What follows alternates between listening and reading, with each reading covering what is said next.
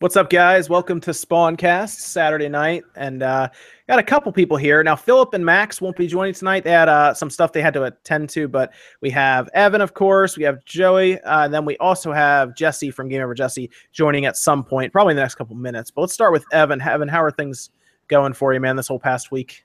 All right, it's been crazy getting tons of stuff done. Yeah, yeah, a lot, of, a lot of. I saw you doing a lot of artwork on on the Twitch channel. So yeah, a bit more of that.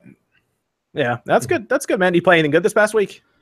Uh, nothing really. I'm still holding off, kind of waiting for some things to drop. Uh, I was looking into a couple uh, brawler beat 'em up games that just came out recently, but didn't pick any of them up yet. What was that one you were telling me about? The the one you were looking at that looked pretty cool.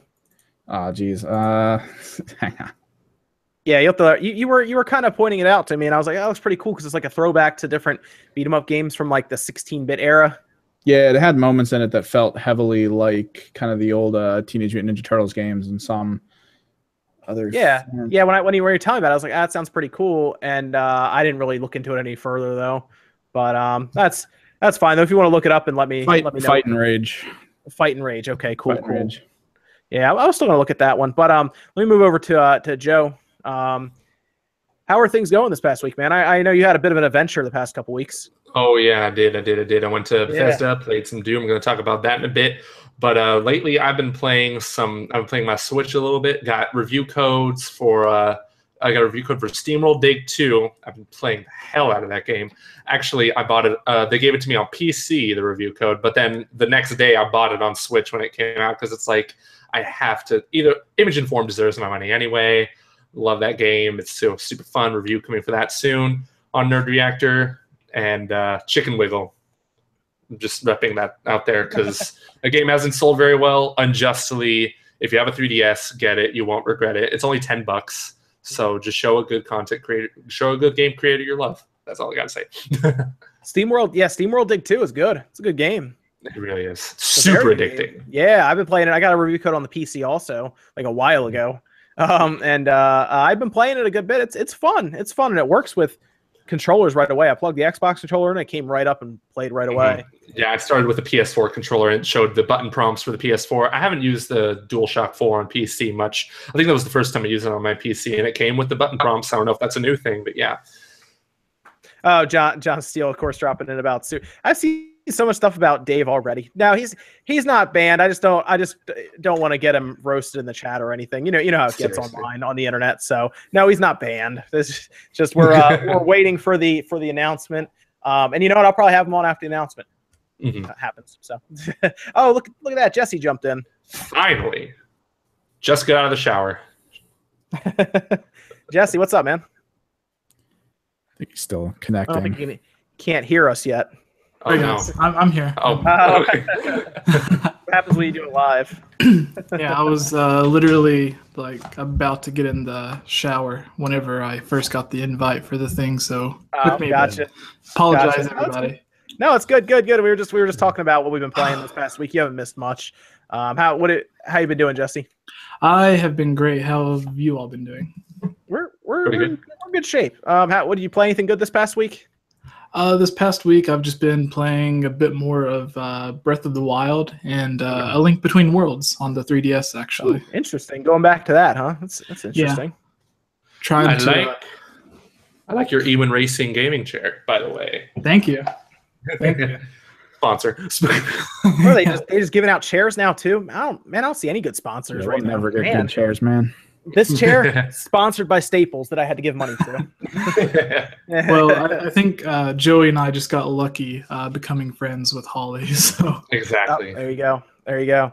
Uh, yeah, people are asking to chat. Max and Philip are both off dealing with real world things, real life Ugh. stuff. You know, the stuff that gets in the way of, of the important stuff. You know, like podcasts late at night. Mhm. uh, uh, no, they're they're they're off doing some personal things. They already let me know about it. Uh, but I, I got we have people here to to help us get through the podcast tonight, so it's it's all good. Um, so do we just want to? I mean, do we want to jump right in, Joe, for Let's the um the the the Doom stuff? Do you want to tell your your tale of the Doom adventure? Okay, so uh, for those of you who don't know, I write for nerdreactor.com when I'm not working on Commonwealth Realm and I'm not doing my YouTube. I do too many damn things. But um, basically, I was invited out to San Francisco to their gameplay preview tour uh, where they were just showing the game journalists their new upcoming software, like Wolfenstein, which I'm not allowed to talk about just yet. Not on the Switch, though. I'll just tell you that right now. It was on PC, but um, uh, Evil Within 2, Skyrim on Switch, and their VR titles as well. And uh, and they also said when I got there, oh, by the way, they did not mention this in the email whatsoever that I got. They said we have a new Switch game, and in my head I was thinking it's probably a port because I don't think they're just gonna pull a brand new Switch game out just out of nowhere unless they kept it for us for like years, which they didn't. And but going through my head, I was thinking, what if this is Doom? Because Doom was like is like the one game, third party game that I really, really wanted to play on Switch. It was my game of the year 2016. Mm-hmm. I've been playing the Switch like more than my other consoles and PC combined this year. And lo, and lo and behold, I walk in. I have to walk past the Switch section to go play Wolfenstein on the PC in the other room, and then I notice a little like little piece of paper saying, "Here's how to play Doom on the Switch," and I was just like. Oh my god, this is real. Did it did it ever what? cross your did it ever cross your mind that it could have been like Fallout or something like that?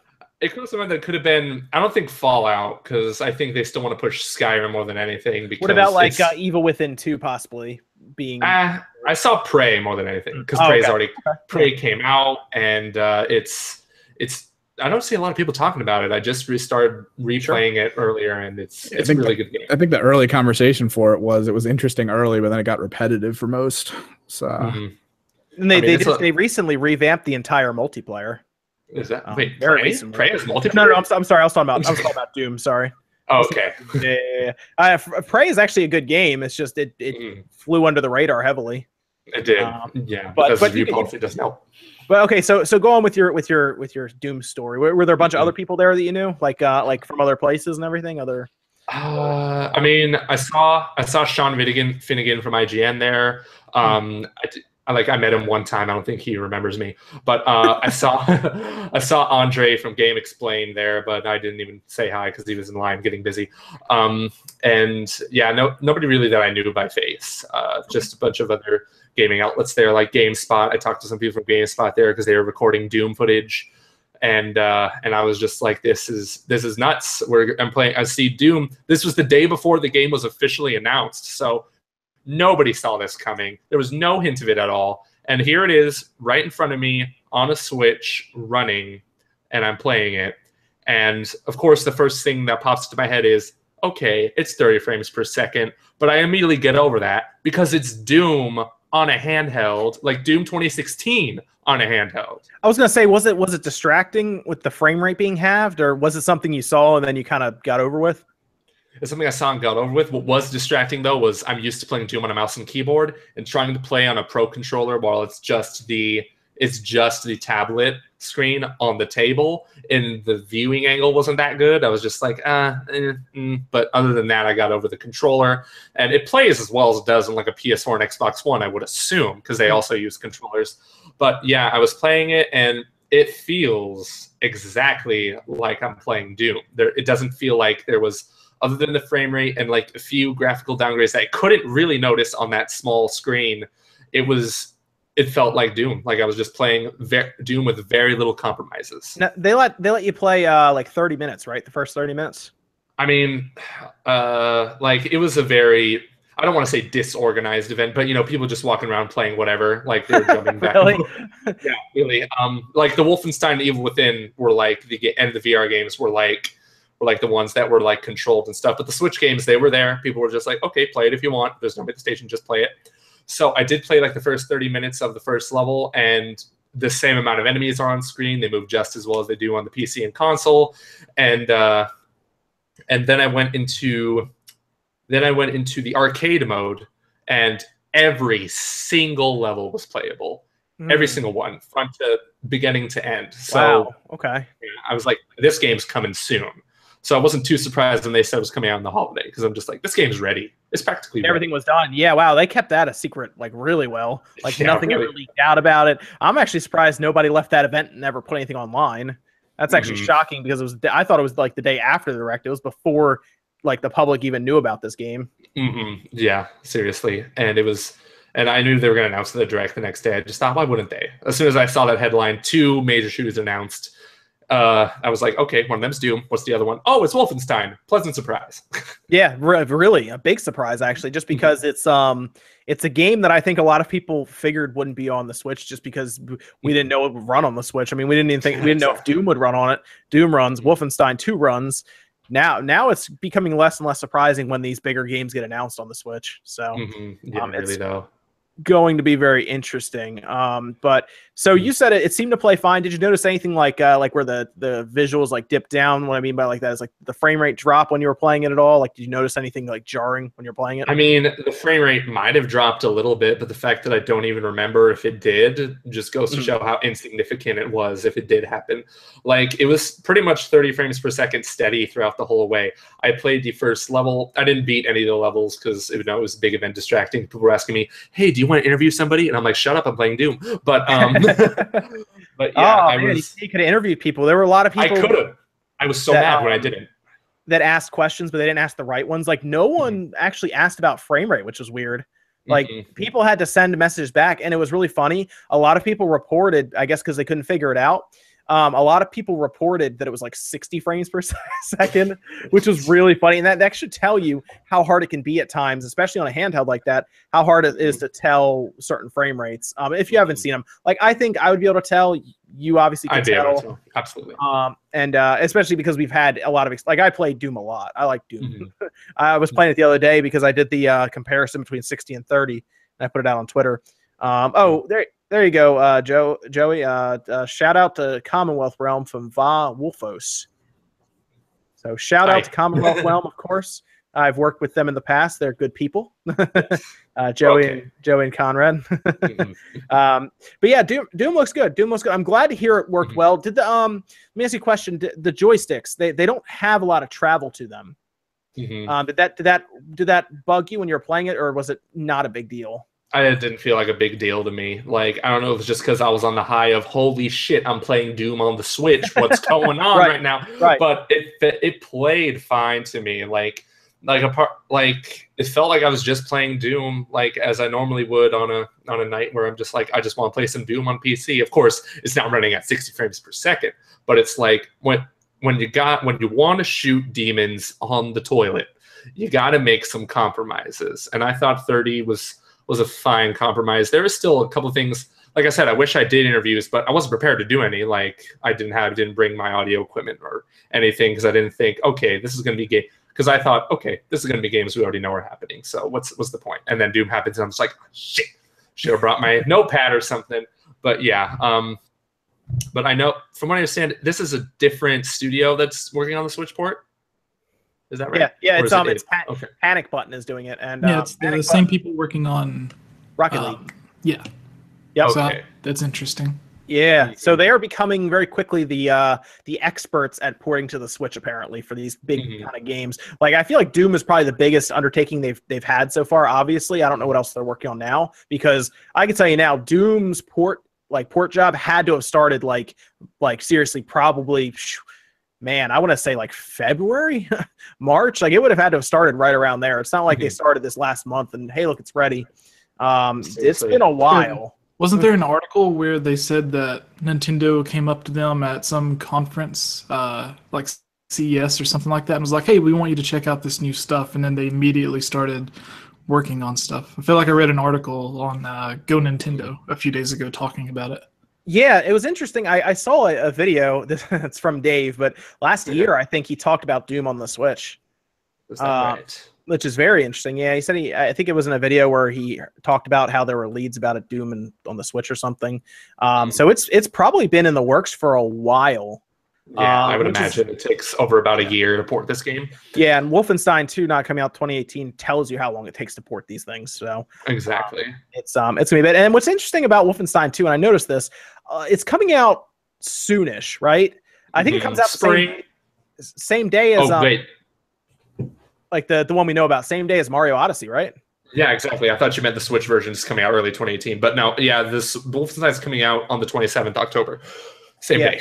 What's going to be interesting though is is Wolfenstein 2 going to stand out from the crowd, especially with Mario Odyssey? Because you know that day is going to be absolute insanity for Mario Odyssey. Um, Yeah, and I think there's something else coming out that day too. Assassin's Creed. Assassin's Creed. So I have a I Mhm. have a serious feeling that Wolfenstein is going to get kind of buried. It's going to be like the third game that comes out that Mhm. day because Assassin's Creed will be above that. And I can tell you now, Mario Odyssey will be the big hype game out Mhm. that day. That'll probably be number one, and they'll go down. Yeah. Um, I'm curious if Wolfenstein 2 won't sell as well as they want there, and then on the Switch, more people pick it up because maybe it's in a different time of the year when there's not as many games coming out. It's gonna be very interesting to Mhm. see that. You know. I feel Um, Wolfenstein does have the advantage of name recognition because Wolfenstein's a very old game franchise. It's older than Doom, I think. And um, Mhm. but on top of that, it does, Bethesda's review policy does not help, man. Like you don't give review codes out like a week, two weeks in advance. Then nobody's get people look at Metacritic nowadays to d- Mhm. decide what game am I gonna buy. Now that's coming out on days where two other huge juggernauts are coming out. It's just like what are you gonna do, Bethesda? I mean, I'm still buying Wolfenstein 2 day one because I love the first one, but still, it's like you got other people. I think that's what didn't help Prey, and that's how it got kind of swept under the Yeah. bus. Yeah, that's the thing. You really a lot of people look for those reviews before they go to the store. They hear the game's coming out, and they want to make sure it's not a broken mess. Um, Mhm. you know, and they want to know is it is there enough content here for 60 bucks? And if the reviews aren't there like day 1, they maybe they hold off for a week, but then oh, a week passes and something else good comes out that does have review Mhm. day 1, and they forget about that game. And I think you're right. Prey I think really got hurt by that policy. Hmm Exactly. So they might want to. I really think they should rethink that. Even if they don't send out as many review codes, they should consider at least like IGN or you know the bigger guys that get the traffic Exactly. and everything. Um, if if they want their stuff to sell, Wolfenstein at least has some notoriety. But did you guys hear about what Prey should have been? did you hear about the ending that was supposed to be that never was, and all this stuff? It I didn't even beat. I didn't even beat Prey, but tell me about this ending.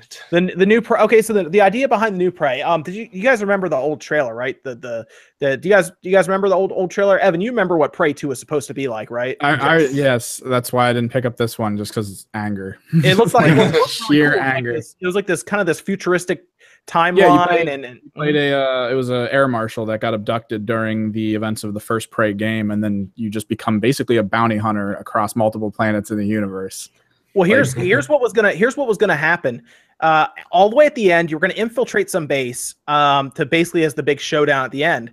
And when you get there, there's a part at the end where you look over and you see a bunch of you, like a bunch of your bodies, dead on in the corner.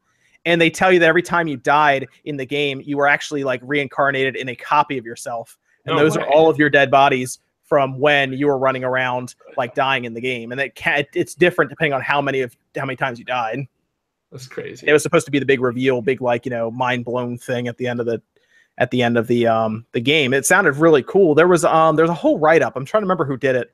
There's this whole write up on it. I think it might have been Eurogamer, but it Mhm. was a really cool sounding ending.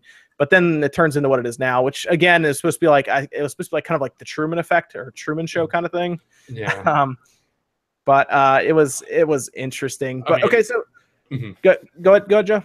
I mean, I, I could not to dwell on Prey too too much, but um, I'd like to I'd like to think that maybe Bethesda kind of knew what they were doing and saw maybe Prey two wasn't going to be as good as people thought it was going to be, uh, because um, because Bethesda kind of kind of like knows like what they kind of want uh, to put out.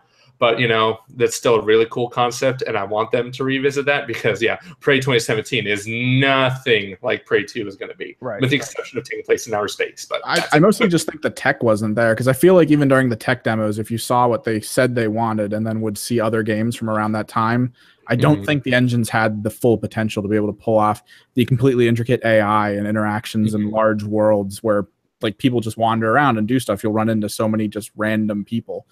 that's fair. I genuinely don't think they could have done it. I think all those tech demos were just pre-records or something. hmm That's probably what that's probably what happened. I mean, it's not what happened in No Man's Sky, but I, hear I heard they fixed that. So um let's uh okay, so did the did the Switch feel like hot or warm to you, TJ? I'm trying to figure out how hard this game, Doom, has to be pushed the system. I mean, did did it did you hear it? like was the fan audible? Was it did it sound like it was really I didn't really hear- by this game? Man, those are things I didn't even try and consider when playing the game. But as far as I can tell, it wasn't that hot. I Mhm. mean, what's like the hottest game that runs on the Switch right now? Like, is Uh, I think I think uh, believe it or not, when I did my tests, I believe it was Fast RMX. Mm, interesting. Yeah. Yeah. Uh, but as far as I can tell, there wasn't really anything like super hot about it or stuff like that. But but as far as I can tell, Doom 2016 is like well, first of all, id Tech six. Let's talk about that engine. It's like Yeah, that is, a, most that is a legit engine. Yeah. it's the one of the most ridiculously optimized engines I have ever seen, which is why most like low end rigs are able to run that game at like 1080, 60 max everything flawlessly, and uh, and it also it also uses the Vulkan API, which I don't know much about, like the technology side. Did of they things. um did they confirm that it was doing that on the Switch? I didn't ask, but I didn't. Ah, hear see, that would have been something else. That, know, that been something I really hear- curious about. Yeah, I didn't hear anything about it either. I feel like somebody would have asked that though, but um, Yeah. yeah. I didn't hear anything. But I know I know Switch supports Vulkan, so it It wouldn't does, surprise me if that were the case because Vulkan. I don't know any other games that use Vulkan on the Switch right now, though. That was that's why it would have been really interesting. Yeah, I only know Yeah. that I don't know any other games in general that use Vulkan except Doom. What other games use Vulkan? Oh gosh, um, there's a what's the other one called? It's on PC, obviously. Um, Mhm. shoot. Uh, yeah, it's gonna bug me now. Wolfenstein 2. Wolfenstein 2 also runs on the same engine. So when I saw Doom running on Switch, I was thinking Wolfenstein 2 could run Talos on the Switch as Principle uses Vulkan, Do- Dota, Dota, 2, Dota 2, that's what it was. Dota 2. Roblox. Thinking of, yeah, Yep. Mhm. Yep. I remember Dota 2. That was the big one I remember. More Um, engines need to start using Vulkan. I swear. Like seriously. Yeah, yeah, it's um, it's definitely really good for AMD cards. That's where it's really good. Um, I have an AMD card, so yeah. There you go. Good enough. Yeah. uh, but it's pretty interesting. Yeah, that would have been something I would have been really curious about if it was running something like Vulkan or if it was using a different uh, API under the Switch. Because it has a couple it can use. Mhm. Um, that that's that's good to hear though. It sounds overall like you didn't ask about. I mean, I guess they can't even tell you what battery life is or anything. Nah, I mean, I figured that's probably didn't really do an interview. I figured there was some stuff they couldn't tell me, but I was also I didn't cross my mind that oh wait, they're telling me Doom is coming to the Switch when the, that information hasn't been leaked to the public yet. I'm such an idiot. that's awesome. And then no docked, nothing docked, right? It was all Nothing handheld. docked. I was I really wanted to see it docked to see like what what this version was probably missing. But you could see like screenshots of the game they gave us in the press kit. It's not like when Call of Duty would release on the Wii, and you could just clearly tell this looks like a freaking Nintendo 64 game compared to like Yeah. the P- PS3 and 360 versions of the game. No, this is a quality port coming to a Nintendo platform, a platform that like is not nearly as powerful as like the Xbox One or anything. I don't know about nearly. I mean, I don't. I don't know like exactly the power gap between the Switch and the Xbox One, but hmm. like it's clearly good enough. It's able to run this game at like a tolerable setting, and most most casual gamers they're fine with 30 frames per second. I'm fine with 30 frames per second unless I'm playing on my PC. And it's like knowing that this is a port of Doom that you can play on the bus. Yeah. That is like I'm buying this game on Switch as well. Yep, that's a trade-off you, you have to make for that. But you're right. The, the thing that we have online, obviously, there there's the conception that 60 frames is better than 30, and that that is not even really conception that's true. But of Mhm. course, like you said, Joey, most most mainstream people don't even know what I just said. You know, like you're, you're gonna talk to people like like I said, Evan knows exactly what I'm talking about here. The people that would come to the store buy games from us, we would explain those things to them. And they wouldn't care. They would just ask, you know, can I can I shoot people in this game? and that's all there was to it. But it's an interesting topic that really, I mean, it really blew up online, as you guys probably saw the past couple days when that once that embargo lifted and uh, uh, it, it came out that it was 30 frames per second, people lost their mind. Mhm. And I'm just like, "Ah, you're playing Doom on the go, man. Like, get over it. Yeah, yeah, that's kind of Like- what you have to go into with that. Like let's be let's be honest if you want doom like at 60 frames per second like you're gonna you probably own a P- if frame rate matters that much to you you probably own a pc already. Like this version of doom is not marketed towards like the most freaking hardcore gamers. This is marketed towards the people who are looking to play shooters on the switch or just anything on the switch. And bethesda is smart. Somebody pointed this out to me that bethesda is smart to jump in on the switch with wolfenstein and doom because the the shooter market on the switch is like not even there Right. Yeah. Yeah. Mhm. It's about it's about making money. exactly. You Believe it or not, everyone's trying to make money out here. Yeah. People are gonna people might like I said, you, you know, the, the the hardcore PC enthusiasts. It's definitely not the Xbox uh enthusiasts. I can tell you that now because the Xbox version doesn't run at 60 frames per second. It doesn't? half, half the time. It, it does, Okay. But it dips a lot. I noticed this because I got it on the Xbox originally when it when it came out because it was actually sent over to me a while. I remember this. It was sent to me. Um, this was a while ago, and uh, I remember I was playing it and it was not running as well as I thought it was going to. Like there Mm. were dips.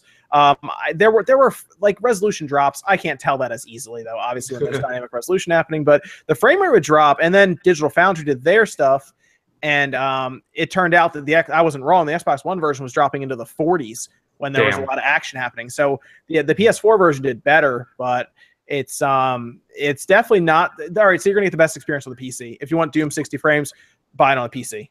exactly. You know that's that's what I'll tell you now. Mm-hmm. It's interesting, really. But yeah, and Wolfenstein 2 is coming. I'm excited for that. We don't know anything about it, but I imagine it's also going to run at 30. But you know, that's yeah, a yeah, that's very, what I would say too.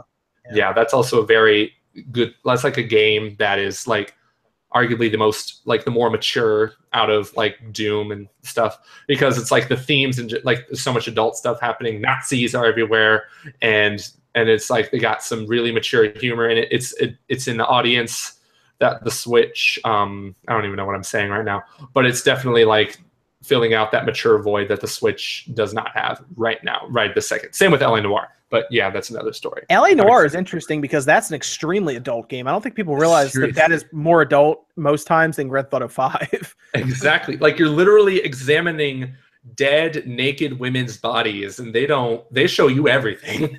yeah, it's it's a very Crazy. interesting game. Um, it's a cool game, but it's very it's more interesting that's coming to VR to be honest. I think than the Switch. Oh, yeah, I think it works really well in. VR.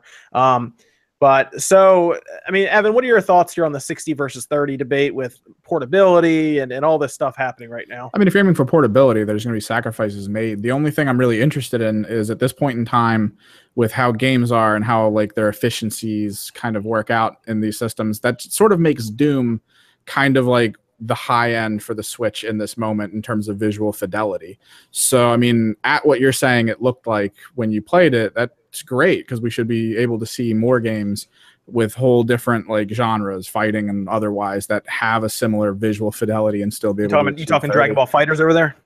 Yeah, but but if you can and if you consider Dragon Ball Fighters isn't actually as visually demanding, That's true. It's not. It's not. It yeah. easily be able to hit the the Switch even at Mhm. higher frame rates, if not Mhm. 60 something in between.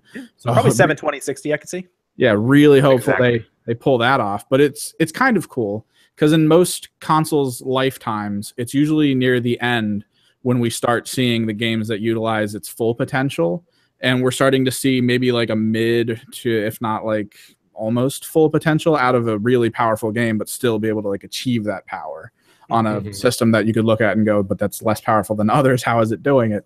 And it's doing well. It if you watch, it's really funny. If you watch, I did a whole video on the Tegra line in the history, but uh, if you watch the Digital Foundry video, you can tell how uh, amazed he is that this that this mobile processor is running Doom. Like he is really taken aback. And if you if you're really into technology like I am and others, you probably understand why he was like that because that's a literally a processor that exists in tablets today. Mhm. and it's it's nuts. very very crazy to think about that. I mean, it was it's that's a game that was pushing the PS4 and the Xbox One hard, and now here it is showing up on something that is in tablets. And believe it or not, that processor, the X1, is from 2015. So, so it's an old. It's not even a new processor. The X2 is out. The the next one with Xavier with Volta is coming out, and those I think Xavier with Volta might be closer. It'll be between the Xbox One and the PS4 more than likely in terms of power, and that's due out next year more than likely. So Mhm. we're getting to that point where the Switch's next jump, when it you know I'm, I don't think we're gonna an upgrade for the Switch to be honest for like five years from now. I think it's gonna be a while. Makes sense. Mhm. Um, and uh, that jump will be pretty large, and the other systems will be pretty much spinning their wheels with 4K, you know, fighting that off. Whereas we'll Mhm. get a almost probably close enough to a PS4 experience at 1080p on the go with that, which would be Mhm. uh, ridiculous, right? It's gonna be So- absolutely ridiculous. I can't wait. But between now and then, man, we're gonna have a we're gonna have a hell of a good generation with the Switch. I hope. I think the Switch will do well. I do. Mhm. I, I think it'll get. Uh, I, there's been a lot of concern about the third-party support going forward. You know, after 2018, maybe even because then more than likely the PS5 and I don't even know what you call the next Xbox. What do you even call it? Is it's either Xbox Two or Xbox Z?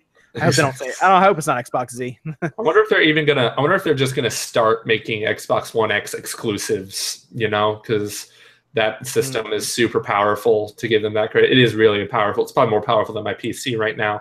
But well, here's the problem. Here's the problem with that. Uh, Mhm. it, the Xbox One X is more powerful than a lot of people's computers, absolutely. But here's the issue with with doing that. Um, by the time they even consider that, the PS5 will be announced. Like, Mhm. then as soon as the PS5 is announced, it's the Xbox One X is yesterday's news. You know. Jeez, they really these companies really screwed over console generations. Let me tell you. Yeah, yeah, it's it's um it's it's interesting um how all this is working out now because you have everybody announcing systems at different times. We used to go in blocks where the generations were known. You know, you'd go like this generation starts now. Okay, PlayStation, Microsoft, and and Nintendo are all going to release their systems right around the same time. Now it's just Mhm. all over the board. It's everywhere now. You know. Absolutely nuts, and it kind of scares me, you know, because I don't know what the future holds. Yeah, yeah, it's it's interesting um, how this is all happening, but uh, the whole thing with the Xbox One X and the PlayStation is one of the most confusing situations I've ever seen. Mm-hmm. It really So- is. I, I mean, Je- Jesse, you do you have um, you have the PS4? Uh, do you have an Xbox One also? Yeah, I have the One S. I actually have the One X pre-ordered, and I have a PS4 Pro. Nice. Yeah, the PS4 Pro. My X. Did you get the Scorpio Edition pre-ordered? Yes. Same here. Yes, I got the Scorpio Edition pre-order. I'm ready to go get it. Um, got to open it up. Uh, but um, uh, I did the same thing. I have an S, and then I have the Scorpio Edition coming. Uh, but what did do you have a 4K TV also? I do. I bought it maybe uh, sometime around last uh, holiday season when they were on sale. Okay. Um, okay. I've been able to play a few games in 4K, the ones that the PS4 Pro allows, and then I have a laptop that I bought a few months ago that's capable of uh, playing some games in 4K. Not on high settings, but it has a 1060 in it, so it's Oh. decent. Yes. Yes. Well, I mean, what's your take on that with 4K and everything? Is it? Do you think it's worth it to be spending that kind of money on it, or? Um, if you can find the stuff on sale, like if you can find a cheap enough TV, or if you were planning on investing in a TV anyways, then go ahead and get a 4K TV and the consoles that they're releasing now. They're releasing at the same price that the base consoles first released at, so it's not like you're necessarily paying a huge premium compared to what people would have paid a few years ago. So yeah um, if you're going out and you have absolutely nothing and you're going to buy a 4k tv a new console a bunch of games then i don't think it's worth it at all. But there is uh, there's just something great about playing a game at 4k when you're completely immersed in the world. Not quite as large as the jump from going from like 480p to 1080p but it's definitely nice Uh, that's a very that's actually a very timely username. Doom on replay says, uh, "Thanks, guys. I really enjoyed the show and watch it every day. So thank you for watching." Thank you. No. um, yeah, no, no. 4K is interesting. It's it's it's still not caught on with the mainstream. I think they said something like 20% of TVs, 30% of TVs in households are, are still not there. Like those are all 4K, and there's like another 80 to 78% of 1080p. There's a reason Michael Pachter keeps beating the drum of uh, they're not. It's not going to sell well because 4K isn't attached. It hasn't yet, but um, I think in four years we'll be at a point where 4K is like 1080p now. Mhm. Um, and that's that's when more people will start buying into these systems. Yeah, I, I was trying to buy a 4K TV last month, but Best Buy screwed me over. Uh, UPS screwed me over. It was a big deal. But um, yeah, uh, I found this TCL one for about 600 and has everything I want on it, HDR, that kind of stuff, and it works well. Nice. Yeah, Nice. ratings give it a like a golden review, and but I probably have to wait until Black Friday for that. But yeah, um, but if when I eventually do get that 4K TV, hopefully this year, I did recently buy an Xbox One S for the 4K Blu-ray player. I sold my my uh, other Xbox One, but I don't see myself upgrading to a PS4 Pro. I think I just want to wait until the PS5 for that because this, from what I can tell, like on the Pro, like not every single game supports 4K. It's just a couple of exclusives, and most most TVs, like most 4K TVs, eh, have good like 4K upscaling, but even then, like like they're consoles to me, so I don't really care that much about the 4K on that. But like the 4K movies and stuff, I absolutely do care about all that stuff, and uh, I'll probably hook my PC up to that 4K, see how beautiful that looks. But yeah, when it comes to 4K, I think the PS5 and uh, whatever the hell the next Xbox is going to be. I'm not going to get an Xbox One X because everything I can play on that I can play on my PC. But um, but like the PS5 will nail the 4K, and I think maybe the next Xbox will as well. Yep, So- you'll you'll see the. Uh, I think they they keep beating the drum about uh, six teraflops in the Mhm. X. Uh, you will see the PS5 will launch with 10 teraflops. I'm gonna tell you that right now. Mhm, Yeah, It's gonna launch with 10 teraflops, and then the Xbox whatever will be the exact same situation. They'll probably now they'll probably release the same thing at 10 teraflops, and it'll be almost identical to the PS5 because that's exactly. AMD is not going to build a lot of those. That's all I'm going to tell you. Um, although Mhm. uh, Xbox might build DirectX 12 in to their hardware like they did with the X, so that's very possible. But at that point, people will just stop caring. So, so Yeah, exactly. it's it's going to be really weird. They're going to have this weird arms race with with resolution, and they're going to get to a point where it won't matter. I mean, it, all right. So 1080p to 4K, Jesse, is it is it like super noticeable when you're playing? Um, the best that I've noticed it was actually running uh, the Dolphin emulator and playing Wind Waker in Okay, 4K. yeah. Uh, I was recording some gameplay for a video, and I was just like it blew me away. Even though it was like the older GameCube textures and everything, it wasn't as good as the Wii U, version. gotta, you got to load up Cemu on that thing, man. yeah, but it, You, you own Zelda, you can do it. Go for it. yeah, it, it looked absolutely amazing. Like I remember getting like right next to the TV just to see if I could see any of the jagged edges from like the super tiny pixels, and I couldn't. It looked great. Uh, Destiny Two, I played it on the PS4. It doesn't use. Uh, it's not native 4K. It uses some, yeah. yeah, yeah. It it looks really nice though. Uh, you can definitely tell a difference between playing it on the 4K TV and then whenever I just played on my 1080p monitor. So there is a difference, even though it's not quite 4K. But if you're playing from across the room, I don't think it's something that's going to be that noticeable. You'd have to be on like face to face with like a 32 inch TV or bigger, which Or you probably have to continue to blow up the screen, right? You got to make it larger Yeah. and larger and larger till you're like movie theater size or something to At really that see. 4K projection might be the best possibility. That's a good point. Yeah, yeah. Um, but then we then we're going to get into this, this situation where 8K is next. But I mean, is 8K even really needed at that point? Do we really need to go to 8K? It's it's The human eye, like, come on, guys, can we stop with the Be- before games get to 8K, I want to see how great like movies come out where every single movie that releases is just shot in 8K. Yeah, can already Guardians buy, of the uh, Galaxy Volume Two. yeah. YouTubers, there are some YouTubers now that are buying 8K cameras um, Yeah. and using them. Uh, I think Linus. Good old Linus Tech Yeah, he does it. Um, Marques Brownlee does it.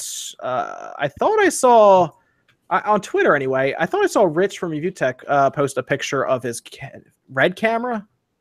that I think came in. Yeah, I I, think, wrong? I think I saw you favorite or retweet that. It was the red. Yeah, it's. re- I mean, I, you don't see a lot of red cameras, so I usually favorite those. Exactly. What, what's, what's Rich gonna use? Does it just put gameplay footage? I don't know.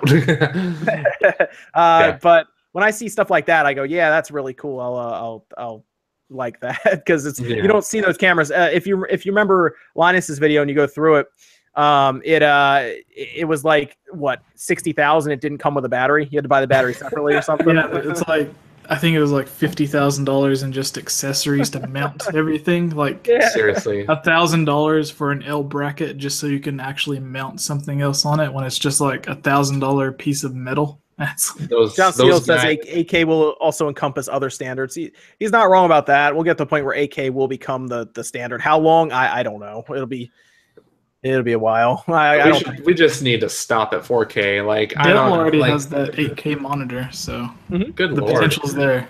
Yeah, Mhm, I mean, I I, I assume the I assume the input lag is kind of low or high on it. I mean, um, because input lag on 4K monitors is high. Like it's that's why I haven't even looked into one of those. I think I'd rather get a uh, 4K monitor for a computer rather than get a 4K TV right now, um, Mhm. because I could always hook up my PlayStation to that and it's going to look super crisp. Um, but uh, it's the input lag's bad right now. 1440p is what you want to get for a computer monitor. Um, Mhm. Oh, uh, Ch- Chad asked the, the, the, the big question of the night is uh, can can you see Mario's nose hairs in 8 8K? You p- probably can. There, somebody did do a uh, an emulator. Uh, I think it was in Dolphin where they did where they did uh, uh, Mario Kart in 8K. Um, Oh, good lord. And they were like, "Sorry, we got to." They had to downsample it to 4K for YouTube, but they let you download it. It was like this massive file. It was so large, and it was like a minute of footage, and it was like It was like I think it was like two gigabytes or something. Mm. it's a Crazy. minute of footage. but Somehow uh, that's less than I expected, but you know, but the res the resolution war is very odd. I will say that. But it's it's um, very odd. it's it's people want these things without actually knowing what they are. That's why they invented 4K. Um, Mhm. because it's marketable. You know, it's not Exactly. they, they didn't call 1920 by 10 or they didn't call 1080p 2K. They called it 1080p. So, Exactly. um, but yeah, 1440p is awesome if you get that on your computer, 60 frames. It's good stuff. Mhm. Um, I might do that. yeah, it, it's worth it. They're they're they're like three hundred dollars for a decent monitor that that Mhm. has everything you want at 1440p and uh, 120 hertz. I think is what you want. Or sometimes people get. 140 hertz, one Uh. I think you can also get 120 hertz. But yeah, yeah, it's like 144 hertz or 140 hertz. yeah, that's whatever. like the standard for like the high end gaming stuff. If Yeah. if you have a a way of playing 4K at 120 hertz, then that's that's a bit too much for me. You, you got like you have like a ten thousand dollar PC there. Just wipes over. The girl crawls out of the well and just climbs out your screen and kills you. You're just like, ah. oh man, that's Oh, great. man. Uh, so we did we did also get some. All right, so there was some interesting other stuff that was going on with the. Let's get let's get the resolution race for a minute. Let's go back to the Switch for just for a few Mhm. minutes here. Um, did you guys you- did you got any of you guys play NBA 2K18 at all? Any, anybody? No. Did anybody play it? No, that's fine. No, the game I mean, we're just gets not le- sports. mostly negative reviews on Steam. This is this is really funny. Yeah, mostly negative. We'll talk about that in a second too. Did you see how big the save file is on the Switch? five gigabytes. Five gigabytes. The size of Mario Odyssey's install. Yes. Mario Odyssey is 5.7 gigabytes, Ridiculous. and here's NBA with five gigabytes. yeah, and it has to be the save file has to be on your Switch, not on a micro SD. Yep. Which is DS. insane. Yeah, which is Mhm. absolutely insane because obviously you have another profile. Like, let's say, uh, uh, Jesse, you have somebody else who wants to play your Switch. You give them the Switch and they start up NBA 2K, and all of a sudden your Switch is 10 gigabytes less because you and them have a uh, have a save file, which is absolutely ridiculous. Yeah, exactly. Yeah, I feel like I feel like I'm I'm working with the PS2 days with the memory card and and these sports games now. I Um, remember it was I, I believe it was on the Nintendo 64. I had NBA Jam, which was obviously another basketball game, and it was one of the generic memory cards that you'd put in the back of the controller, and the game took up the entire uh, amount of data that was on it. I don't remember Entire memory exactly card, what yep. amount it was, but it took Yeah. up the entire memory card. When other games, which there wasn't very many games that I played that actually used memory cards because Zelda, Mario, a lot of them saved on the actual cartridge. So when you got a game and that one game took up the entire memory card, I was like, "Oh my god, what?" Yeah, I, I remember, this, I remember like- needing it for um, Tony Hawk. I think was the game I played a lot that needed a memory card on the N64. But uh, Mhm. it was very common. You play Madden on a PS1. Well, so I think I played a good bit of that. That was a while ago. But uh, you usually you would have a, a memory card and you would write on the little piece of paper or the sticker thing on the memory card. You just write Madden on it, and that was it. That's all the memory card was for. It was not saving anything else. Good lord, um, how they not was- learn? It was ridiculous. Yeah. So it's it comes down to the memory situation with Nintendo right now, and that's what a lot of people are pointing to. There's a lot of people who are Mhm. talking about their concern about the Switch going into next year.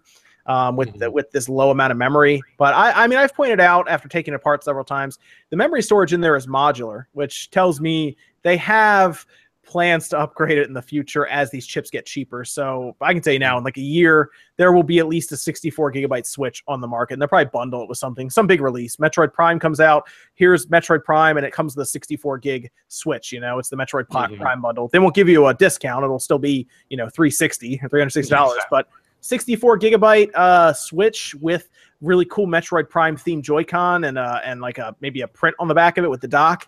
People would eat that up like crazy. Mhm. Give me that Joy Cons. Give me them Metroid Joy Cons, man. yeah, right. I don't even know what color scheme they'd go with that. Maybe like a dark blue or something. I don't know.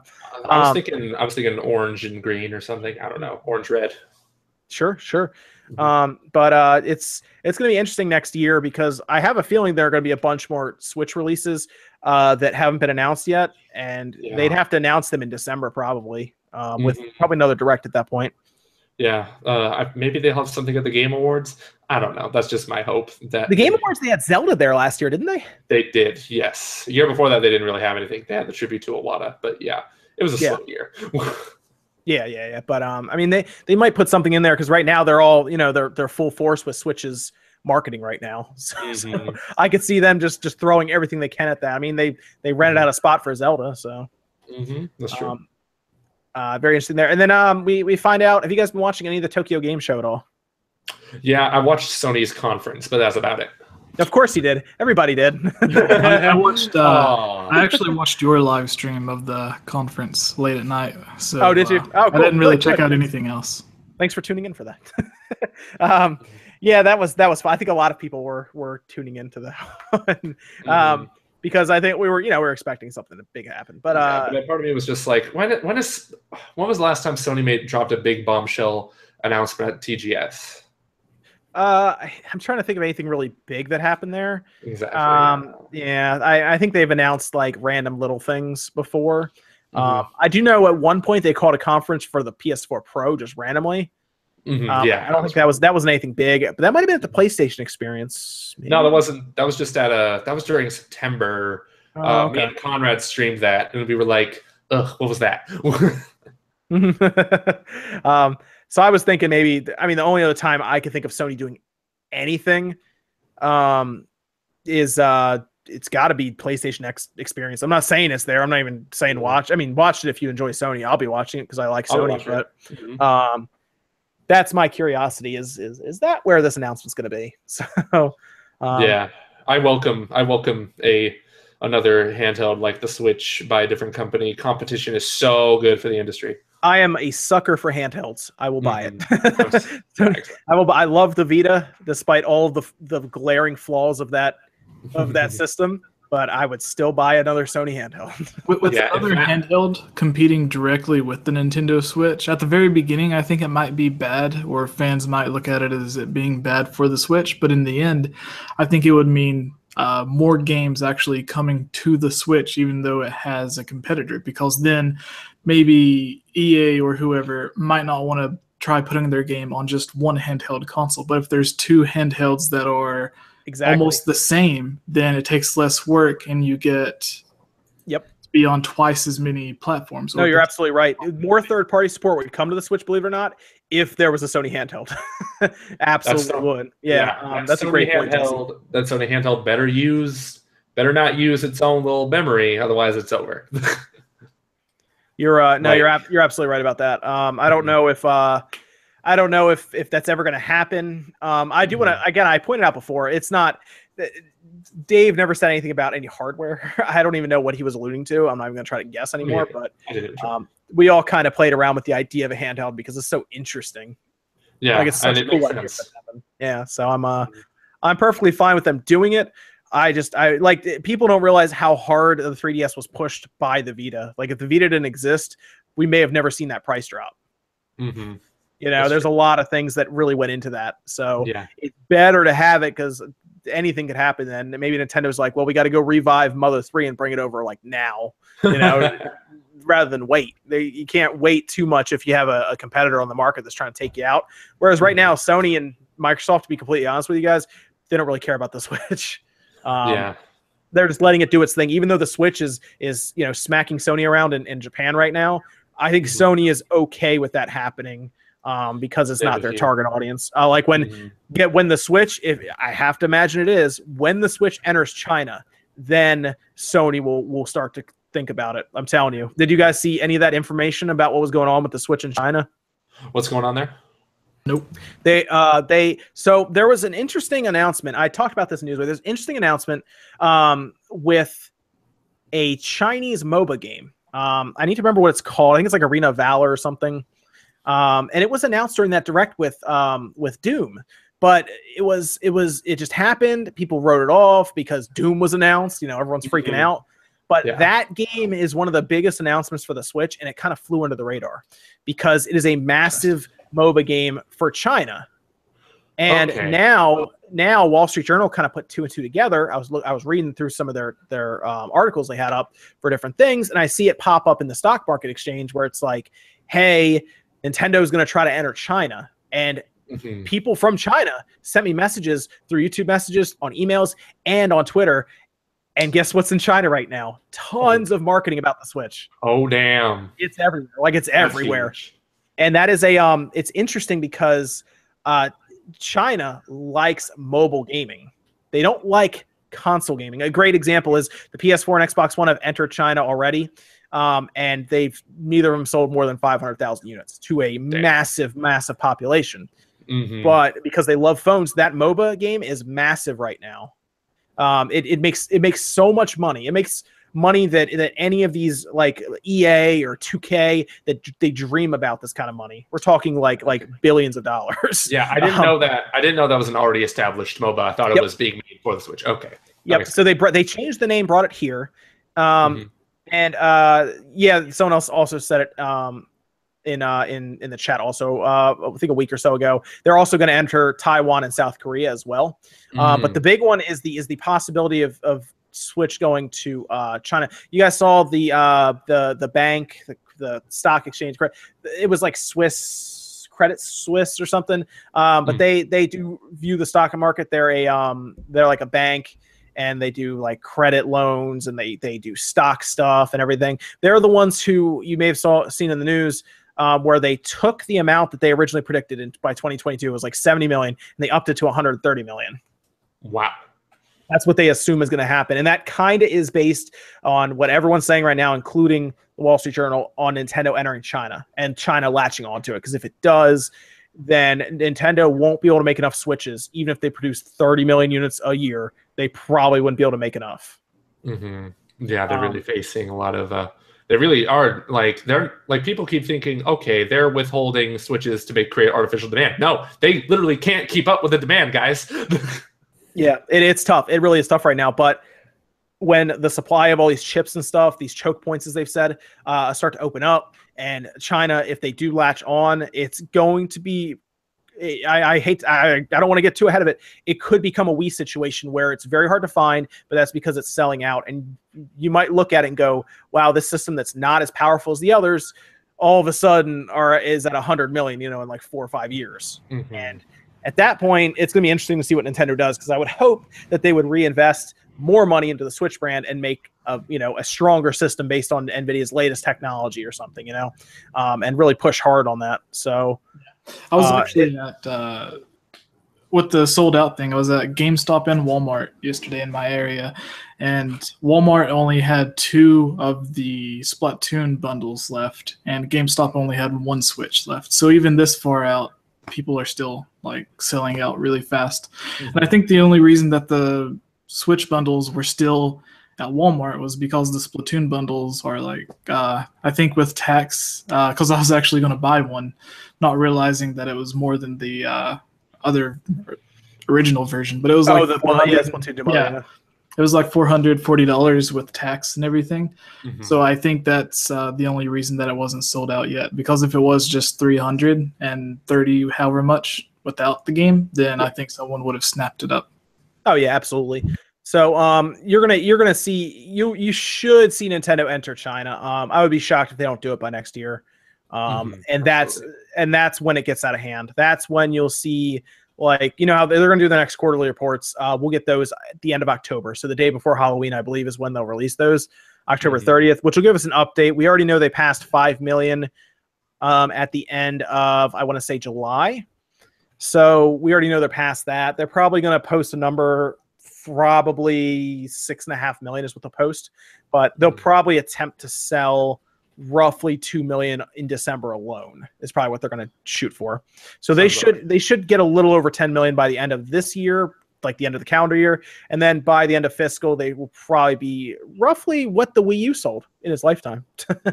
which is which is kind of crazy to think. But yeah, that's that's just the the the the contrasting difference between the two, the night and day difference. Because the Wii U was, I'm sorry, I know there's a lot of people out there like the system. I'm gonna tell you now, it's not a good system overall for like what Nintendo mm. did when they marketed it. They put it out, they built it poorly. It was just it was an idea they had that they couldn't put together yet because they wanted to do the Switch four years ago, five years ago, you know, but the technology wasn't mm-hmm. there yet. And then the Tegra comes around, and now they can do it. So the Wii U was a harsh lesson for Nintendo. I'll just say that. Um, well, they learned well. Let's, let's say that. yeah, I mean, I guess you gotta you gotta fail badly like that for uh to, to, to come up with something cool like the Switch. I guess I, exactly. I like the Switch. Great partner system for what I have, which is everything. um, but uh, yeah, I, I, buy a lot of systems. So um, mm-hmm. but uh, it's a very good uh, uh, system for that. I, I, I, I was joking last time. I call it my my update system because I'll play it because every time I turn on my PS4, something needs to update. so so if I need to download five gigabytes, I pop the switch on. Mm-hmm. That's what That's I do. Good. Or if I need to find a game in Destiny, because I'm playing a lot of Destiny 2 recently. Uh, while Crucible is searching, I'm playing I'm playing the Switch. So um, it works out so well for that. I'm playing a lot of Xenoverse 2 actually. Oh, um, good. On Switch? Yeah. Yeah, I bought it um geez, whenever it came out in Japan like two weeks ago. Oh yeah. I sent my friend your Let's Play because he's been thinking about getting it too on the Switch. Yeah, I've been I've been playing it a lot. It runs 60 frames one on one, and then outside of that it's 30 frames, but it works well. Uh, I I like it. It's good. I play it in handheld mode almost exclusively though. So. Mm-hmm. I like a lot of. I, I, play my Switch a lot in handheld because it's like uh, I'm an adult. I got places to be. Unfortunately, wish I could just stay yeah. home. yeah, yeah. I, I, think a lot of people are, are starting to realize the convenience of the Switch. Um, mm-hmm. and it's um, it's there's a reason cell phones are do so well in the market right now. It's because of that because it's it's convenient yeah. to just pop your phone out whenever. Like Doom is going to be so cool in that. You know, you can. Mm-hmm you know, put it in sleep mode, play a little bit of Doom, pop it back in sleep mode. Oh, that's gonna be awesome. so awesome. I'm excited for that. Um, very good, good stuff. So, um, so we're pretty much good on the Switch then with sales and everything. Did you, you guys want to add anything to that conversation before we before we moved on? Uh, buy your switches when you get a chance because they're going to be really hard to find. Otherwise, they they will they will be hard to find as we go forward. Um, I hear they're I, getting I hear they're getting pretty easier to find right now in this time frame. That's what I've been hearing.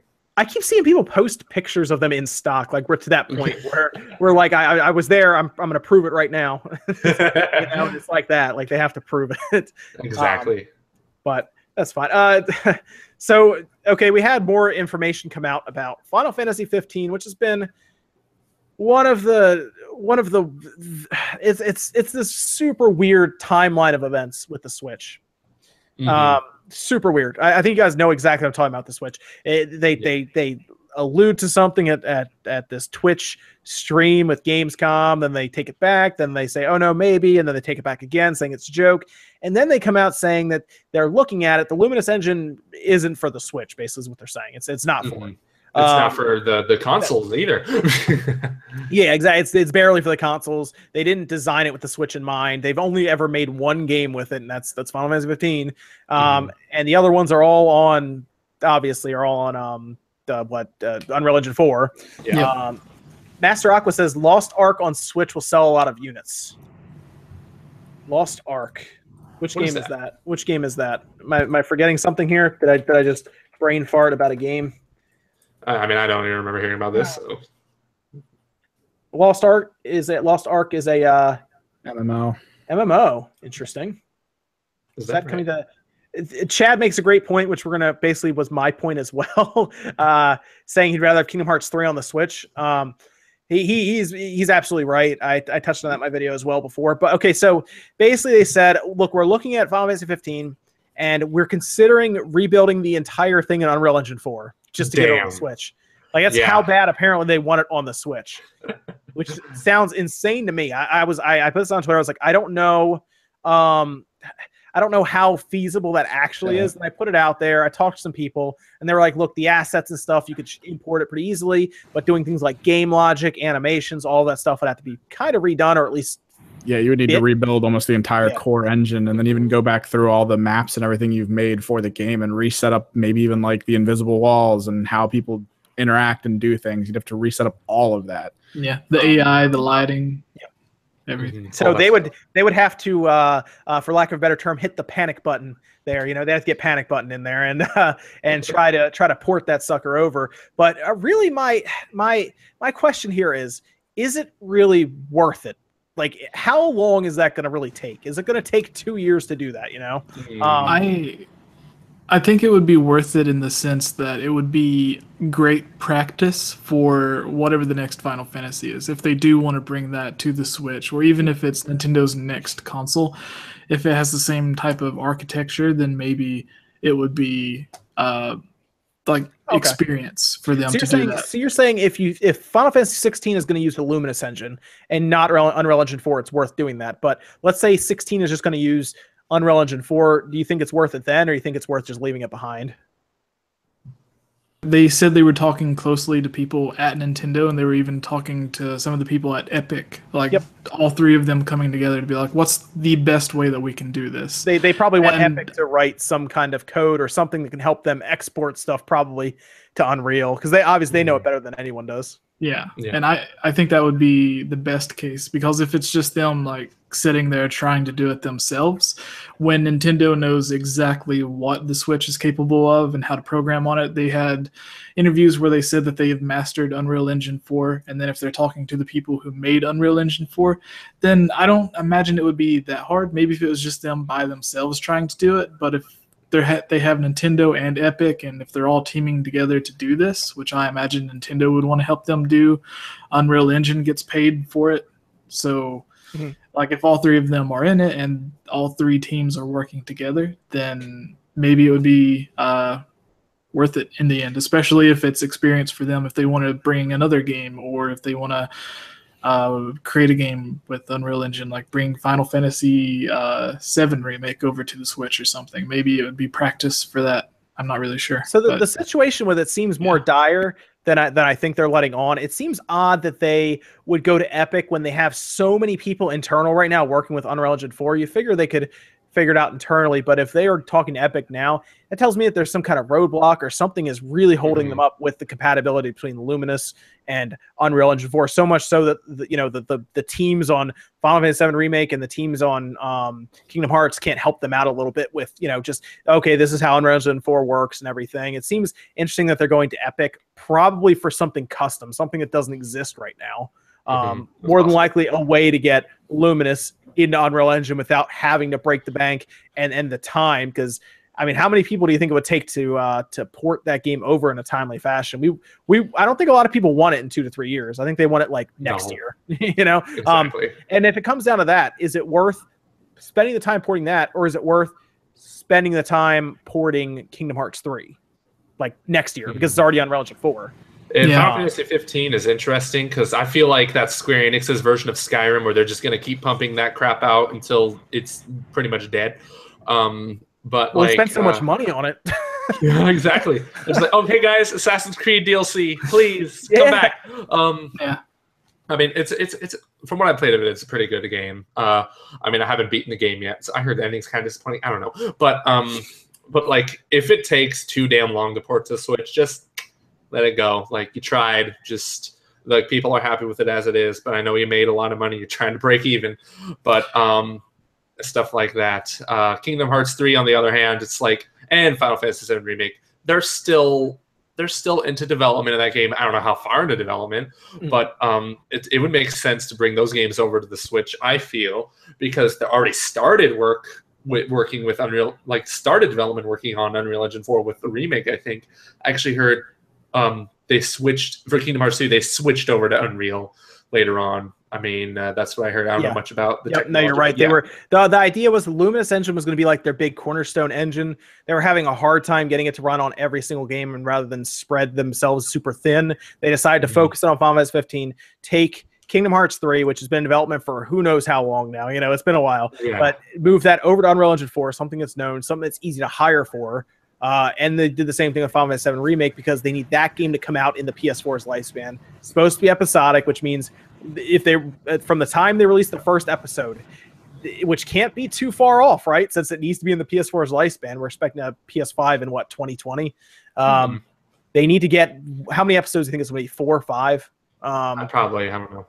I mean, unless you space those things out like every other month, uh, it, you need it to all fall in the PS4's lifespan, and that's something that they might be a little concerned about right now if they don't get it done. So you can't use Luminous. Man, Fi- Final Fantasy 15 was originally supposed to be on the PS3, um, and it, it never materialized on there. Apparently, it was too difficult. So Luminous is interesting. I don't know how badly they want Luminous going forward. I feel like they they don't want to trash it because it was Mhm. something they spent a lot of time building, but Unreal Engine 4, man, is is everything uses it. It's it's a great engine. We see games like uh, Code Vein using Unreal Engine 4. We have uh, DB Dragon Ball Z Fighters using Unreal Engine 4. Games that don't look like they're using Unreal Engine 4 are using Unreal Engine 4. It's very, very Mhm. diverse, works well from what we've seen. Um, I think some of the worst examples are probably games like I think ARK runs on Unreal Engine 4. Um, Terribly optimized game. So it, Yeah, it, it does come down to the coders, but Unreal Engine 4 is very diverse and can pretty much work for Japanese RPGs and just action games as we've seen. So I hope more moves to it. And of course, the Switch is actually very, very uh, good at running Unreal Engine 4 games. So um, Yeah, you, know, you get you get big RPG experience like uh, Kingdom Hearts 3 on the go. It's it's gonna sell well.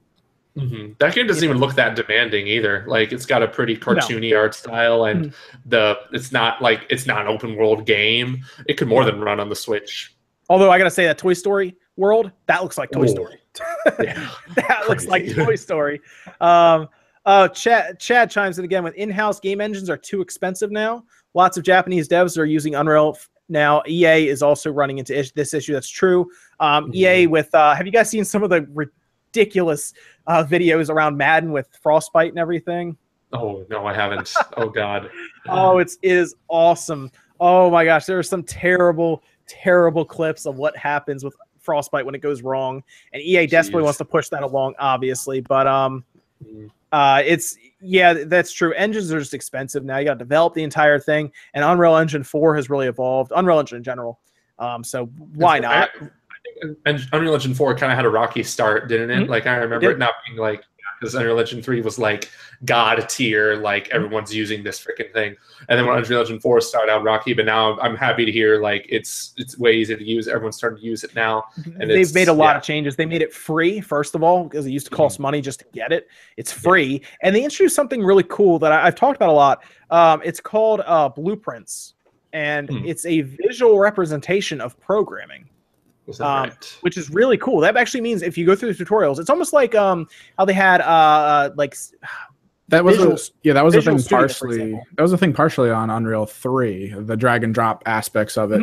Because I know there were games that came out that even had the Unreal Three engine's base dev kit that were attached to it. You could just play around. So I actually got to play around with it once. That was kind of fun. But the four Unreal Four it looks so much more refined. It's insane. Yeah, and it works really. It's it's super streamlined. Basically, you take these blocks essentially, and you just kind of link them together, and it's like game logic. You Yeah. link it together. You know all this stuff. It's super cool, and it actually you don't have to be a genius programmer to develop an entire game.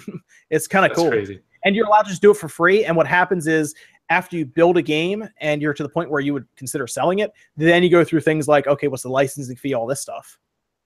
It's it's pretty cool. You don't pay any money That's until you're ready to literally sell a game. That's really awesome. Wow. So pretty awesome. Yeah, it's it's very cool to get into. If you're someone who really wants to get into game design, look in Unreal Engine 4 because everybody's using it now, and it's it's Yeah, not was- like we're not we're not typing up assembly or anything. So Yeah, that was the thing keeping Unity alive, and now that Unreal is doing the same exact thing, hopefully we'll see a little less of Unity getting the forefront for yeah. just the basic devs. yeah, Unity. I remember time. at the Wilmington College over here. Remember that Evan, where we went to the- the they had a whole class built around it. yeah, Yeah, whole class built around. Unity. Um, and uh, we actually because we were with the store, we rent we went there and they had a whole game thing for their uh college course where you could sign up for the program and everything. And that was it was all about Unity. Um, this was in like Mhm. the early years of Unity too. Um, Mhm. this was like 2000. What was that? Evan? Like 2011, Yeah, something like Yeah. that. Yeah, yeah. It was It was a bit ago. Yeah, it was a bit ago. But um, it was very it was very interesting. Yeah, blueprints are great. People are already talking about in the chat. So I would I don't know. It's it's interesting. I, I feel like me personally, I've played Final Fantasy 15. I'm done with Final Fantasy 15. The only way I'd really look into it again is if I bought it on the PC with the um the mod support. Did you guys see there's about to be mod support for it? Yeah. Crazy. Um, that's the only reason I'd buy it. Otherwise, give me Kingdom Hearts 3 portably or give me uh, Final Fantasy 7 remake portably. I don't it's for real though. You know, that's that's the point. I why why sell an old game when you can sell a game that's maybe ten months old? I, Kingdom Hearts three maybe comes out, you know, the following year. Like Doom is coming out, and people are excited for it. Exactly. Um, That's the way I see it. I, why not uh, bring think- over Kingdom yeah. Hearts? releasing releasing ports or like re-releasing games on different platforms nowadays i feel like is more Mhm. forgivable like we're we saw that with uh this, like most of the time they're remasters uh if anything but like people are totally down with playing final fantasy 15 again on their pc um people as we've seen like with rockstar games like the minute they come to pc even if they already played it on the consoles they'll still buy it again on pc and um And it's just because like they're entirely different platforms. Like PC, you'll be able to you know get through your graphics mod support, and now with the Switch, it's like okay, you'll be able to play the same game you played on your PS4, but portably. That that turns on a lot of people. It's um it's it's interesting. Yes, uh, portability is a massive factor right now. I don't think I think a lot of other people are kind of underselling that um, mm-hmm. as a massive advantage. Uh, people like the aspect of having options. Um, getting a game that you can play on your TV or have portably is, I think, a really big selling factor. I understand some of the games that are older are full price on the Switch, but you can kind of decide if you want it or not, and you can wait for a price drop if you don't want it right away. Exactly. Um, so that's the way I'd look at it because there are some games on the Switch that play really well portably. Like Zelda plays really well portably. it really does. Yeah. So I am completely fine with that. Um, mm-hmm. Cool. So what do you think, uh, Jesse? Before we move on from here, would you rather have 15 uh, ported whenever they can, or would you prefer something else if it had to be one or the other, or maybe just everything?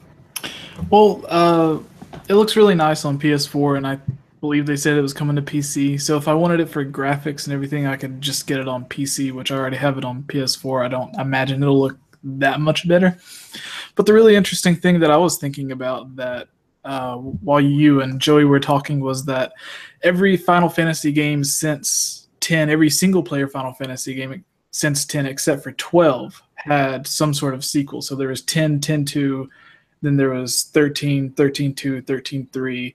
And now with 15, if they end up making a 15 2 using the same engine, if they're already working on that, then if they bring over Final Fantasy 15 to the Switch and they have a way, an easy way of converting everything over to Unreal Engine, maybe it would take even less time and less effort to convert 15 to over to uh, Unreal Engine for the Switch as well. So that was just something I was thinking about to add on to that.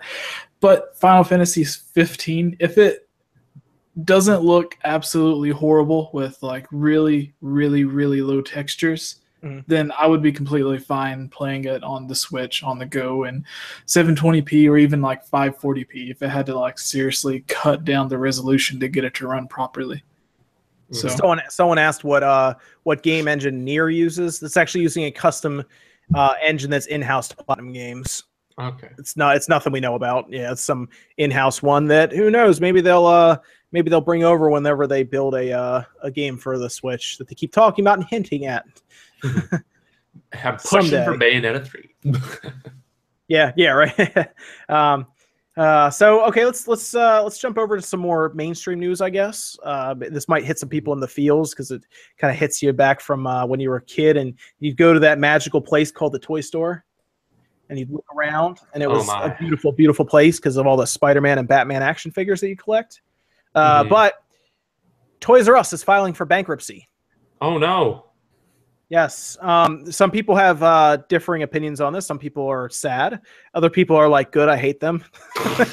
um, so, okay, so Toys R Us filed for bankruptcy, but a lot of places are kind of uh, are kind of like kind of picturing this as Toys R Us is gone tomorrow. This is actually a type of bankruptcy, um, Chapter 11 bankruptcy. It's supposed to help them get their debt in order. Uh, if you're unaware, they had something like five and a half or six billion dollars in debt. Ouch. Um, from a it was a it was a merger or a buyout that happened a while ago. So they've been living with this debt for a while.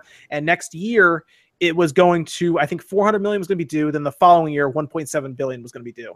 So they had to do something. And the idea with this is to let them get everything in order. It lets them do things like uh, push back times they have to pay. They could even work out uh, like deals with um, different companies that they owe money to. They can try to they can set up all kinds of stuff to try to get this figured out, but basically it will let them push having to pay this stuff off down the line a little bit because they'll go through a bankruptcy process and try to really condense their stuff. Uh, most likely, a lot of their creditors, like Mattel, for example, probably won't leave them, but they'll get smaller credit terms.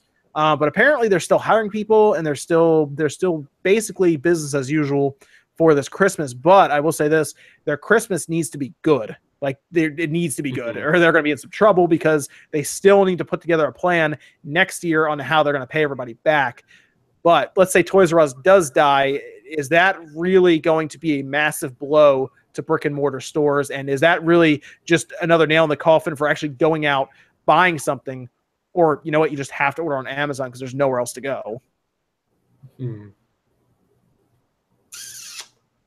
That's a good question. I don't have much nostalgia for Toys R Us. Really? Nothing. Yeah, I, I really. Nothing. I've Really? What about uh? What about how about Caldor? Nothing. Never even heard of it. What? Really? Man, maybe that was only an East Coast thing. Wow. What toy stores did you guys Um, go to? I mean, there was never really a Toys R Us nearby wherever I lived, so I I used to just go to like Target and stuff to get my games. And uh, but I remember one time buying. The one time I went to Toys R Us, I remember I went to go buy Crash Bash on the PlayStation One. Okay, So, yeah, okay, was, yeah. yeah. Other than that, I, I don't really have much of an opinion on this actually. But like, I know Toys R Us is like a huge, huge like huge type of store where you know Mm-hmm. people buy their games and their toys, of course. So I feel like if that place were to close down, it would kind of be a big hit to that sort of Yeah, I mean, market. It would definitely sucks since it is a focused kind of store. It does specifically look at one area of consumer purchases. So, I mean, even though when you do that at that size, you're going to be pulling in a ton of stuff nobody wants and is horrible. And it's going to bring rise to these really cheap things that nobody actually wants. Maybe that's where all the money was going, like was getting lost from. But like you can go to you can go to Target and stuff and usually pick up mostly what you would have wanted going to Toys R Us anyway.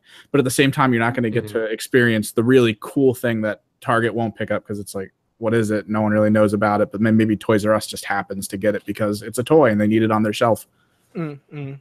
Yeah, I mean, yeah, yeah.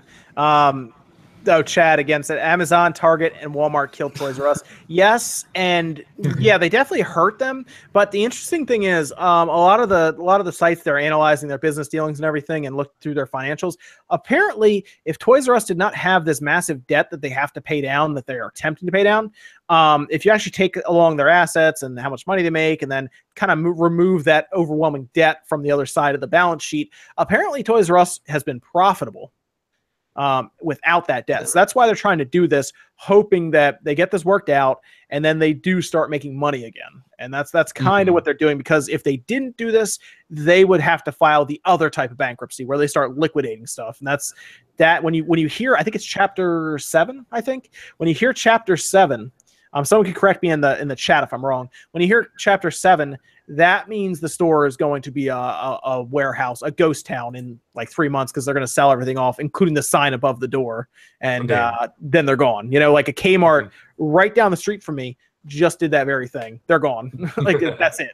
Big empty place now down there, um, where there used to be a Kmart, which was there for about 15 years, I think. Yeah, so it's been it's it's bad right now, man. It's bad. Mhm. Yeah, for real. So it's not it's not good. Yeah. Um, but uh it, that's just the way it is with with actual stores now. It's it's not Mhm. it's not easy. It's not easy. In this age of the internet. Yeah, I like game I, I'm telling you guys GameStop they're they're probably not far off from having to do something. They don't have massive overwhelming debt, but uh, Mhm. I I know that their their stores are struggling because I I know people who are managers at about five GameStops. I talk to Mhm. them occasionally when I go by to get a game or something that um, I wasn't able to obtain otherwise. And uh, yeah, they they tell me it's not going well because when I worked at a. GameStop, I could you could see all the numbers. If you're a manager, you can sign in and see how the store's been doing. And uh, he let me look at it one day, just kind of glance over the counter and look at it, and it's it's not good. It's definitely down about Ouch. thirty to forty percent from what I remember it used to be. Oof. You know, Yeah. they're starting to get people to work on Thanksgiving now, and I'm just like, what? Yep, they can't they can't leave the money they can't leave the money um they can't leave it anymore. They have to they have to they have to go get it. So you know what? You got to work. Um i would be i'm i'm less annoyed by that if they're actually paying their employees more like you're supposed to. Yeah, exactly. i have a concern that they're not. Um, if that comes out uh yeah get ready for that firestorm uh but i would hope that they're paying them time and a half overtime essentially to work on Mhm. thanksgiving and that they're asking rather than telling you know they're like hey we need three people for thanksgiving who wants to work and more than likely you're going to find three people that are like yeah I'll work fine i get it's extra money right yeah Exactly. People more than work on holidays. Evan, is um people at your your your work are they gonna be open for Thanksgiving at all? I think so. I haven't really paid attention.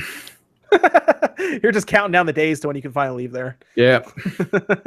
um, uh, yeah. So it's um, it's it's interesting. It's tough, man. Being a store, I'm telling you, if GameStop's struggling this bad when it used to be ridiculous amounts of money. I remember the night that what night was that?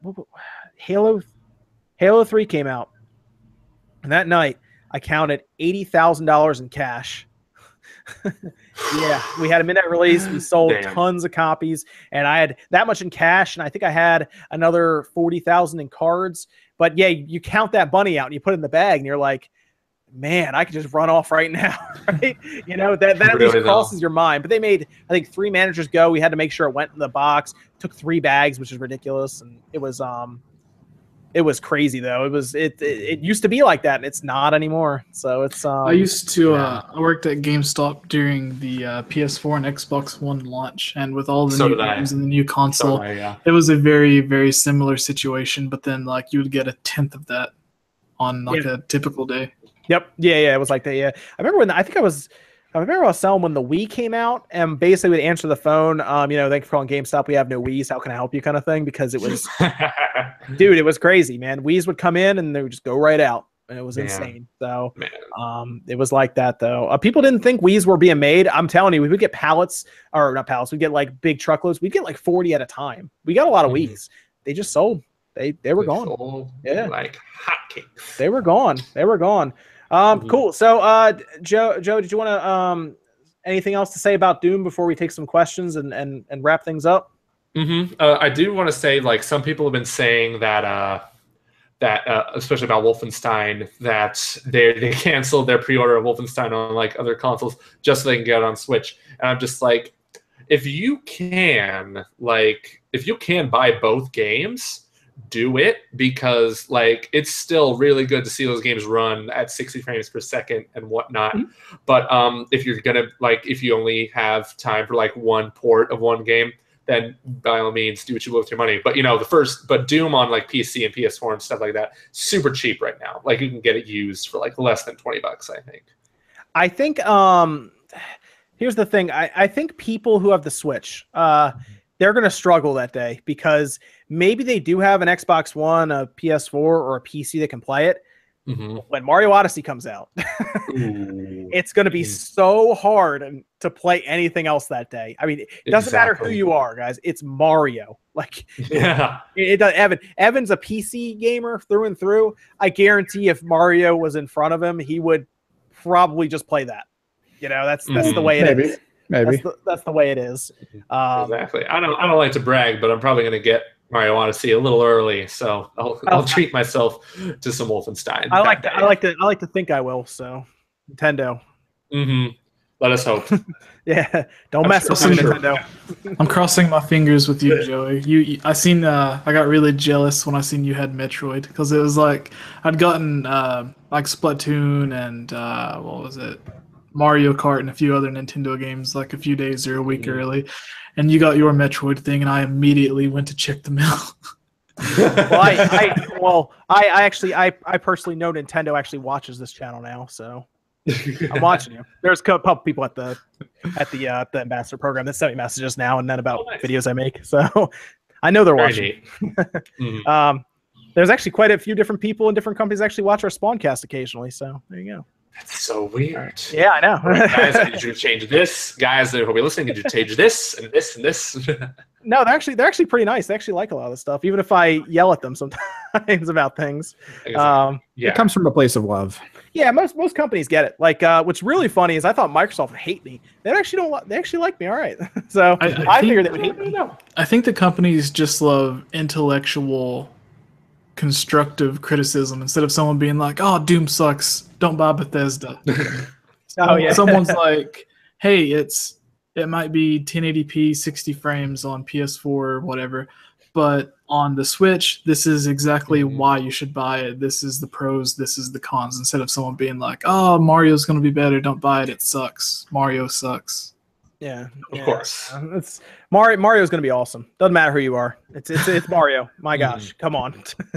Um, uh, but um, yeah, it's it's it's gonna be fun. Uh, I think uh, we'll hopefully have Odyssey ahead of time, hopefully, and we can play it and Mhm. go through it and review it and all that fun stuff. But if you don't, if you can, if you're not getting it early, I can understand why there is going to be a struggle there in your mind. Assassin's Creed, Mario, or Wolfenstein.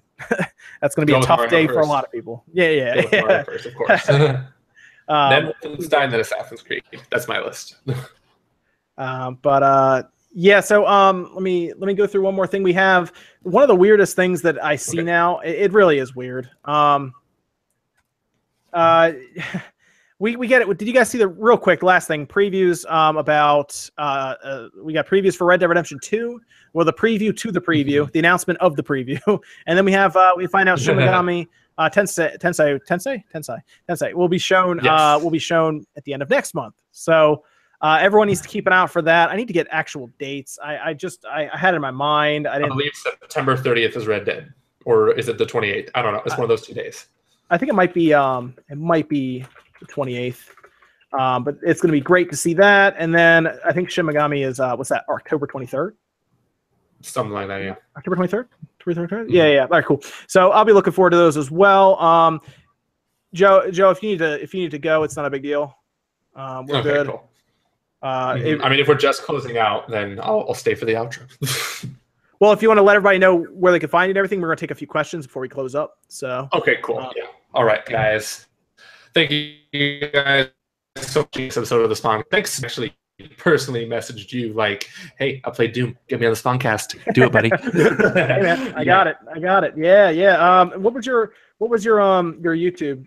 Joe? Uh, my YouTube channel is Ferris Wheel Productions. I don't upload on it that much, but I do a lot of work on the Commonwealth realm, which is basically where we make the videos consistently every week. It's going to be a lot of fun coming this October, and uh, we'll announce what that is on Monday or Wednesday, one of those two.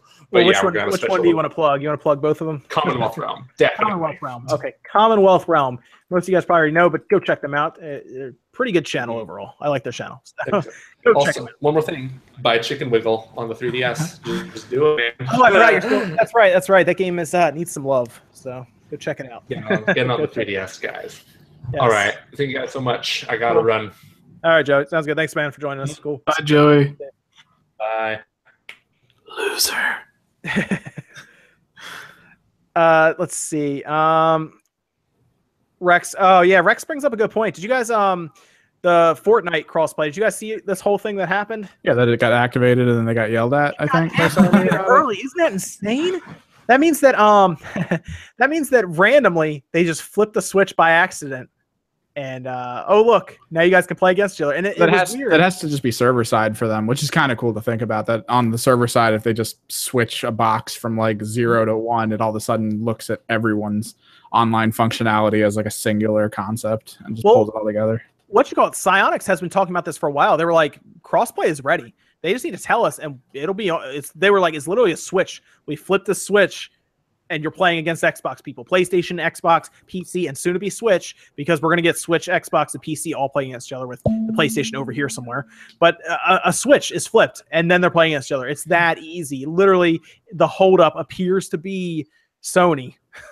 It Well, yeah, to be Sony just doesn't want people to interact in it, which sucks so much because it was that was their big thing. Like what three, four years ago was that they Yeah. wanted to actually interact with the PC more and do more inclusive and awesome games where everyone plays with each other, and then they just got out of that. It's kind of crappy. It's the I wonder weirdest if thing. this is just like one person in the boardroom that just like keeps shaking his head no while everybody else is like, why?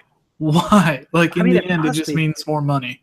But I've talked to people. I've, I've, I've talked about it. When you get ahead, when you get this far ahead, like Sony is, like they don't care about Microsoft anymore. Microsoft is never going to catch them this generation. It's not going to happen. But Um, it, it's almost not even about caring about anyone catching you. It's just about giving the people on your system the best possible gaming ability out of any other console. And if you're going to restrict them from a major portion of the gaming community and just claim that it's for the better, then it's a crappy way to look at things. Yeah, yeah, it's it's it's it's really bad on their part because we just saw how easy it would be for it to happen. Like it literally is a situation of it's ready. Like if if Sony tells us today you'll be playing with Xbox people tomorrow, like it's it's not even hard apparently because they accidentally did it. What would be hilarious if it was some like distraught employee who was like, "I'll show them," you know, like and and just did it. Um, but it was to the point where I mean, you can't leave that happening for that long and not know you did it, right? Like you have to know what you were doing. And they said, I think they said it was accidental or something. But that was it was like that for like four or five days. It was a while from what I remember. Um, and then I Epic, it I think is what it was, came out and said, um, "Hey, it's uh, it was an accident. Sorry." Yeah, like I wonder if it was someone that was like, okay, maybe if we show the fans what it's like to do this. Maybe there'll be enough of a voice for PlayStation to do this if they see that all the fans want it. Dude, so, if Nintendo is doing this, like, come on, Sony.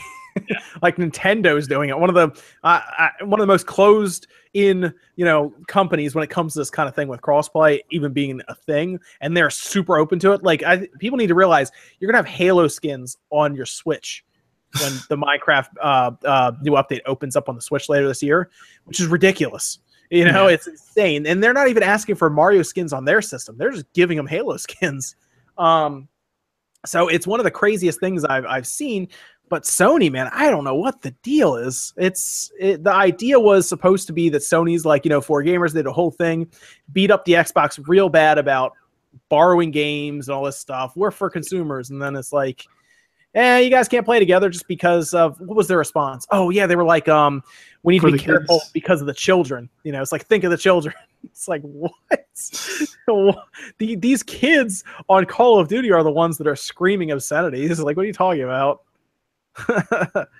I don't. Uh, they just they just feel like they don't have to because why like why lend a hand to the person who's losing i guess in their mind you know yeah like I, I, feel like they're leaving money off the table because if it is a game like call of duty or even something like that that isn't even in the talks just yet for cross-platform play i think if one person has a playstation and then some of their friends has an xbox one then if they say hey well they're all playing this game over there rocket league I can buy it on my PlayStation and play with them. I'll go ahead mm-hmm. and buy it. Otherwise, it's like, well, I could buy it on PlayStation, but there's no one that I could play with, so I'm just not going to buy it. Um, and Call of Duty, which is an even bigger game, if someone like a group of people are playing on uh, Xbox, and then in the same situation, there's a guy who has Call of Duty or doesn't have Call of Duty but has a PlayStation and he can't play with them, that's like another sale that they can't get because they can't play with their friends. So maybe that person is like, well, all my friends already has an Xbox, so I'll just buy an Xbox so I can play with them. I think that's the situation on the extreme side that PlayStation's making with this, to where it's like, well, I have a PlayStation, but no one to play with, so I'll just trade it in for an Xbox. I think I think Sony's hoping that you'll just convince your friend to buy a PlayStation. I think is what they're hoping at this point. Um, it's it's weird. I I don't know. It's it's that easy. Why not? But Sony's going to be Sony, I guess, and it's going to be interesting because if they if they people start to see them as anti-consumer rather than the pro-consumer that they saw them at the beginning of this generation, you could see the generations flip-flop again. You know, with with Microsoft taking the lead somehow because they have actually been, if you really look at the really what's been happening over the past couple years, they have been more consumer-based, more pro-consumer than Sony has. They are doing nothing but making backwards compatible games, obviously for no cost. If you have the game, you pop it in, just play it. Um, you don't have to spend any money on it then. Like Halo, all the Halos went backwards compatible to the point where you pop a game in your your 360 disc and it works. That's it. And it's and it's um it's interesting that it's all Sony being anti-consumer now, where it was the opposite three years ago, four years ago. So it's um it's very interesting. And now I'm really interested to see the next generation when they both release their new systems. And Microsoft's like, hey, you can play everything from the Xbox Z or the Xbox Two all the way back to the original Xbox all at once. And it's a pretty big library to get started with. You know, it's it's. I don't know. It's gonna be really weird to see what's gonna happen there, but it seems like Sony's getting a little a little complacent right now. Yeah, if they continue the uh, backwards compatibility to where everything from Xbox 360, Xbox One's playable on whatever their next console is, that is a huge le- leap. And in my in my head, I want to be hopeful and say that maybe original Xbox, even everything. Yeah, yeah and I, I want to be hopeful and say that maybe Sony has this planned out to where there's going to be an announcement at PSX or something to where they're finally public and saying, "Hey, now you can play Rocket League. Now you can play Minecraft. Now you can play whatever with placed or with Xbox, with PC, with uh, Switch. Maybe like I hope they want to save it for an announcement like that, and they're not just trying to be greedy. Sure. So that's that's the hope, right? Um, that, that really is. But uh, man, it's it's tough. It really is. It's it's very tough to see what they're doing with gaming right now. Um, I, don't know. I, I would love to see, and it's it's funny because I I I do talk critically of Microsoft and Xbox a lot. I would love to see Xbox and Microsoft, whatever the next system is, come out and take the lead over Sony, just because I think Sony is getting to that point where they're they're not as interested in trying to push ahead, if you know what I mean. Like they're they're very fun, they're very complacent right now with where they are. They, they have no real need to to go above and beyond for a lot of their consumers now because they have the lead and there's no point. they're making a lot of money, and as long as PlayStation 4 keeps selling, they, they just won't care.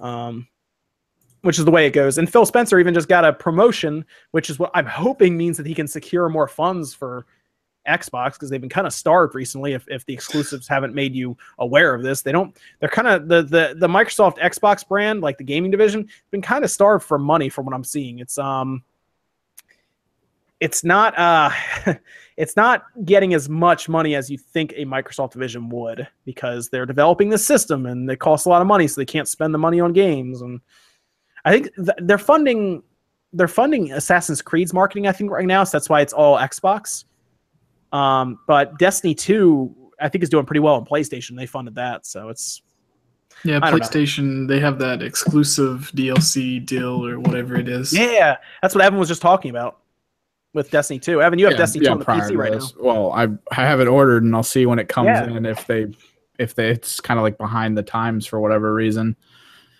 But we'll have to see you're watching me play it on the PlayStation the other day, and like this would be nice.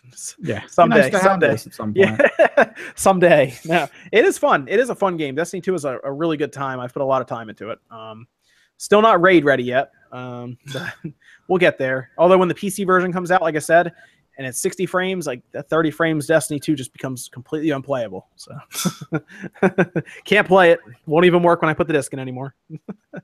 oh man. Uh, what else? Anything else in the chat, guys? Wanna?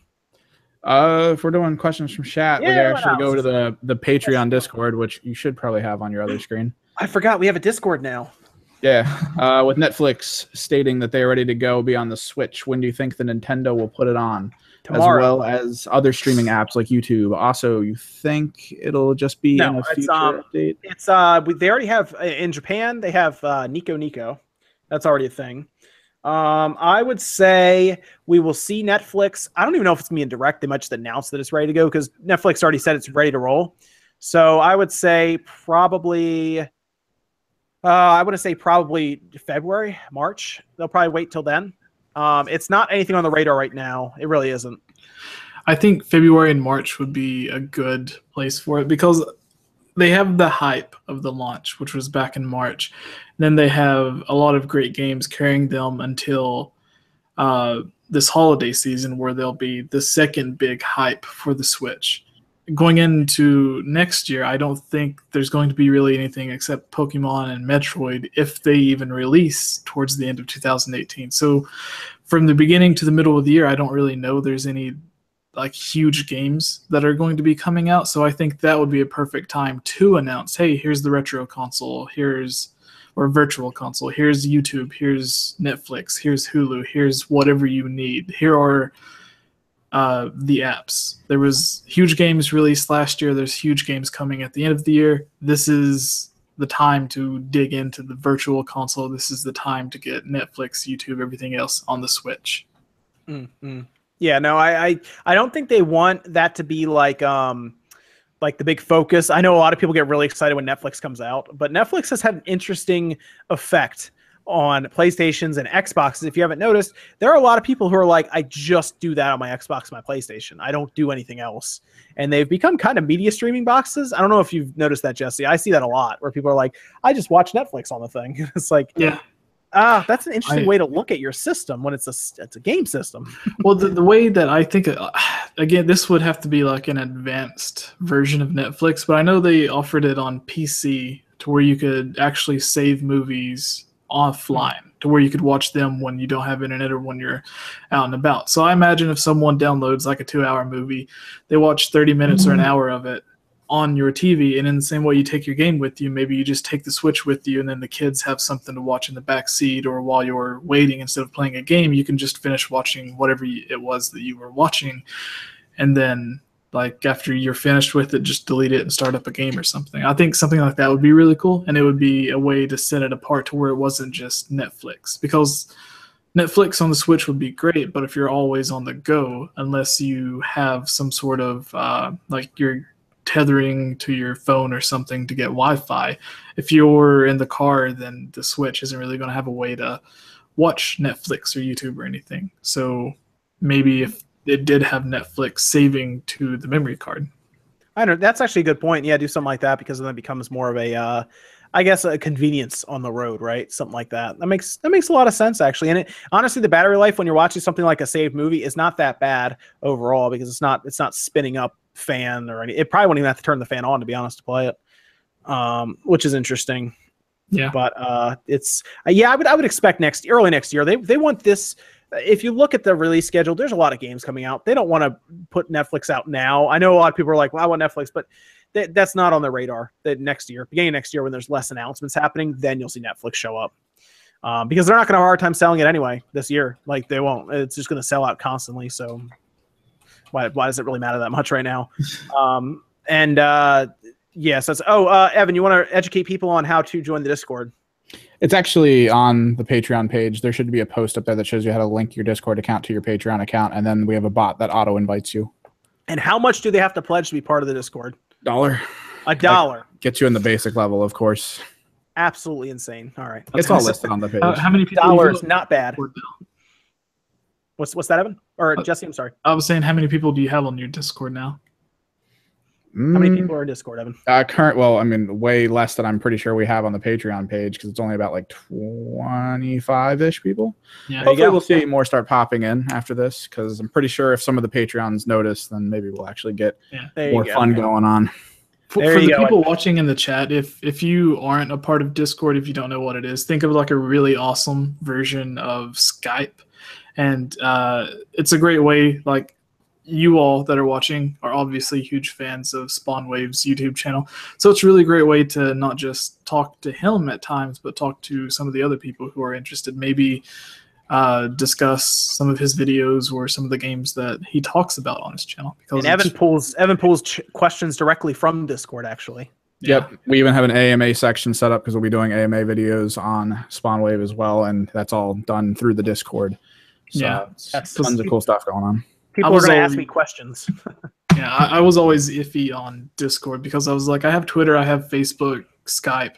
Why do I need something else to talk to everyone? Now, uh, Discord's like the one thing that I always leave on running on my computer because there's just so much going on. Like whether it's conversations with people that I'm working with on my channel, uh, people who are fans of the channel, or just people that want to talk about Zelda. It's a really cool place to like just jump in a conversation for a few minutes and then leave. Works on Evan- Evan- smartphones Ed- as well. I usually Oh. talk to people while I'm at work. Evan educated me on the on Discord. I was not sure what it was at first.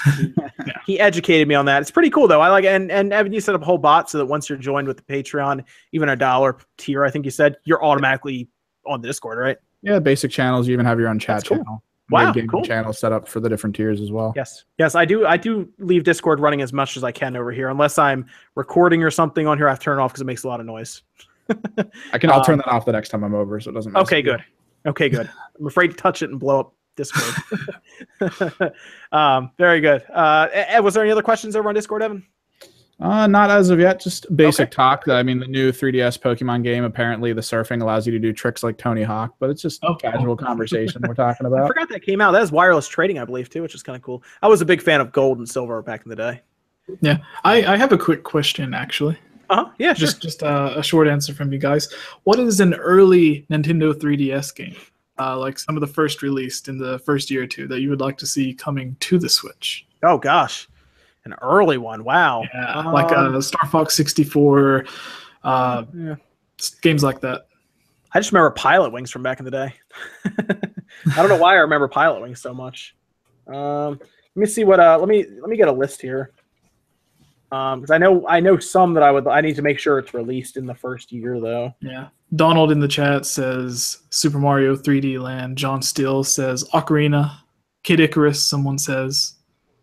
Okay, yeah. Kid, Kid Icarus, Kid Icarus is a good one. That's one you could bring over because that one had some weird, like, uh, aiming and stuff. I'm, it was it was very odd. I remember when people were Mhm. playing it. That was was that the one you, that they did the Circle Pad Pro for? I think. Yeah, I, I think that was one of the first ones. yeah. that they did that. I remember that one was uh that one that one needed it. Maybe like a, what about even like a Kingdom Hearts Dream Drop Distance, Oh, that would, that would be great too. Something like that that bring They, Kingdom they Hearts. already up. have like the upres version on PS4. So That's true. Yeah, yeah. I mean, but that's built on uh no, that's on the new one. I don't think they moved that one on Unreal. I think they just moved the other one on Unreal. Um, um, there's I mean there's some decent stuff here that I'm looking at right now. Um Kingdom Hearts is a good one though. That's one you could sell easily. I, Yeah. You know what I'm really surprised they haven't brought over yet, and this is Konami, I think. Metal Gear Solid 2 and 3 HD pack. oh yeah. That would be really cool to have on the Switch. I'm a fan of Metal Gear Solid 2 and 3, so that's why. But that would be awesome to have. I wonder if Konami's afraid to touch anything Metal Gear right now. But they have Metal Gear Survive coming out. Yeah, yeah, but like that, that was announced like Yeah. right when the fiasco was happening. So like, That's true.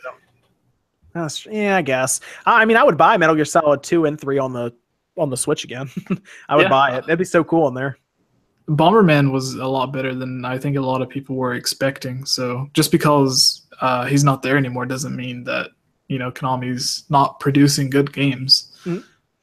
Oh yeah, I mean they put it on the 360 and the PS3. Bring it over to the Switch. I would play so much of that game again. Yeah. Uh, you got Master Aqua saying that he or she's a Patreon in the chat, but they don't have the link to. You just have to link. You just have to link your account to your Patreon account. That's oh, pretty much it. Oh yeah, because they, they integrated Discord and, and Patreon, right? Because I set it up, and literally the moment you have your account that's on Patreon linked, it should just auto invite you. Like people Ah. are literally people are starting to just appear now in the Discord. Like now that they're linking it properly. Oh, good. Very good. I'm glad people are uh are figuring that out. Very good. Yeah, I was hoping um someone asked me this on Twitter just now. I think Rockstar is Nicholas. Uh, Rockstar announced Red Dead Redemption 2 for Switch next Thursday. I don't think so. Um I think that would have been at the Nintendo Direct if they were going to do that. Um I think they oh PC would be awesome. I honestly I think they're just going to show a uh, a trailer um more story and that's about it. I don't think it's going to be anything earth shattering. I would like to be wrong because I would love to see it on PC. Yeah. Um, All but- we have so far is like the the poster and then the engine trailer that showed off the lighting and everything, right? They haven't Yeah. had anything else. right, yeah, nothing. Um, it's uh, it's going to be interesting. I do think we'll see more story uh, because they left us with a little bit of uh, well, at least some questions on that, and then just more visuals, and and that's about it. Maybe even a release date because I think we just know it got pushed. Um, I don't. I I'm not saying it can't be announced on the Switch. I just I don't think that's the most likely situation. I think PC is more likely. But Yeah. uh, yeah, I don't know. We'll see. We'll see. We'll see. Trust me, I, would love to see that game on the Switch. Don't get me wrong, but I think they would also want to port Redemption to the Switch before just bring they, the first one. Seriously, even the first one would even be awesome to have on the Switch. I love that game. That game is great. Yeah. or Grand Theft Auto. Bring Grand Theft Auto Five over. That's fine too. Yeah, it, it already has the PS3 360 version, so Hmm. we we know it could run. We just and now there's no real reason for space to be an issue because SD cards are required now if you want. So yeah. And the Yeah. PS3 360 versions were a lot smaller than the uh, PC or PS4 versions. So yeah, they were. Yeah, but I mean the the the Switch has um much much newer tool sets than the 360 and the PS3, so they might try to fit in some extra little little uh, you know effects and everything in there. So you might even see it run at like 720p even to be honest. Uh, over I think the 360 ran it at what like 540p or something. yeah, something like that. Yeah, it was it was low. It was in the 500s and then just upscaled. Um, absolutely was. uh, but um, that was um, that was a good one. Uh, let me see. Any other? Well, from from Discord, we have people asking about the uh, the Hooters Sonic crossover. I was actually going to bring that up before we signed off, but let's sure we'll talk about the Hooters Sonic crossover. Jesse, do you see that? I have Um, not. Phil, You haven't seen that? no. This is hilarious. Um, I got to look up the actual article because I need to see what the uh, what the implications are, like what they're doing with them exactly. But essentially, there is a collaboration between Hooters and Sonic Forces. and this was done at TGS. They brought out Hooters girls. They put the whole logo up next to the Sonic Forces logo with like an X next to it, like you know, you know, this and this together or whatever, plus or whatever. Um, Seeing Then the, they, then they walk Sonic out in the big outfit and everything, in the Sonic outfit, and put him right next to the Hooters girls for a photo op. well, seeing as uh, the way that they handle Sonic on social media, Mhm. this makes perfect sense. He's kind of a meme, right, on, on social media. He just makes fun of things and does all this This- stuff. like this if nintendo did this i would have been completely shocked but knowing how they handle sonic i'm just like okay Well, well, I mean, look at Nint- Nintendo partnered with Playboy for for Bayonetta, Bayonetta 2. i must have forgotten That was all over the. That was that was a big deal uh, in the news a while ago. You don't remember that? That was a really big deal when Bayonetta two came out. I mean, it was everywhere. People were shocked at this, um, and it, it wasn't anything like like you would think. It's not like you know like like crazy stuff or anything. But still, that have that logo next to Nintendo, that was kind of a big deal. yeah Um, so this isn't as far out there. Although the the the Hooters thing is that's weird. I don't I don't know how they came to that. I don't know what boardroom they were sitting around and they were like, "Well, got to get the Hooters brand. Let's get them." Well, you know that whoever's at the head of that franchise, the boardroom is consists of him and his best friend. Like that's yeah, yeah, I know. Yeah. it's not like a real thing. It can't be. uh, yeah, they talked about Playboy at a Splatoon event Uh, also. yeah Yes. yeah i just seen that I remember that too. Yeah, that was pretty pretty recent, I think. Right? No, no, it was a little while ago. Um, but still, Bayonetta with that, it was it was weird. it's it's very odd to see that. Um, but so I, I just find the the Hooters thing to be weird because that has zero to do with Sonic. at least at least you have obviously maybe- Bayonetta, and maybe, that makes maybe there's going to be like in-game marketing to where like you go to a restaurant and it's hooters girls but I don't. Do they even have like like chili dogs there? Uh, i don't i don't know That would make sense. You can you can kind of make that connection then. It's like, well, Hooters sells chili dogs, so obviously Sonic.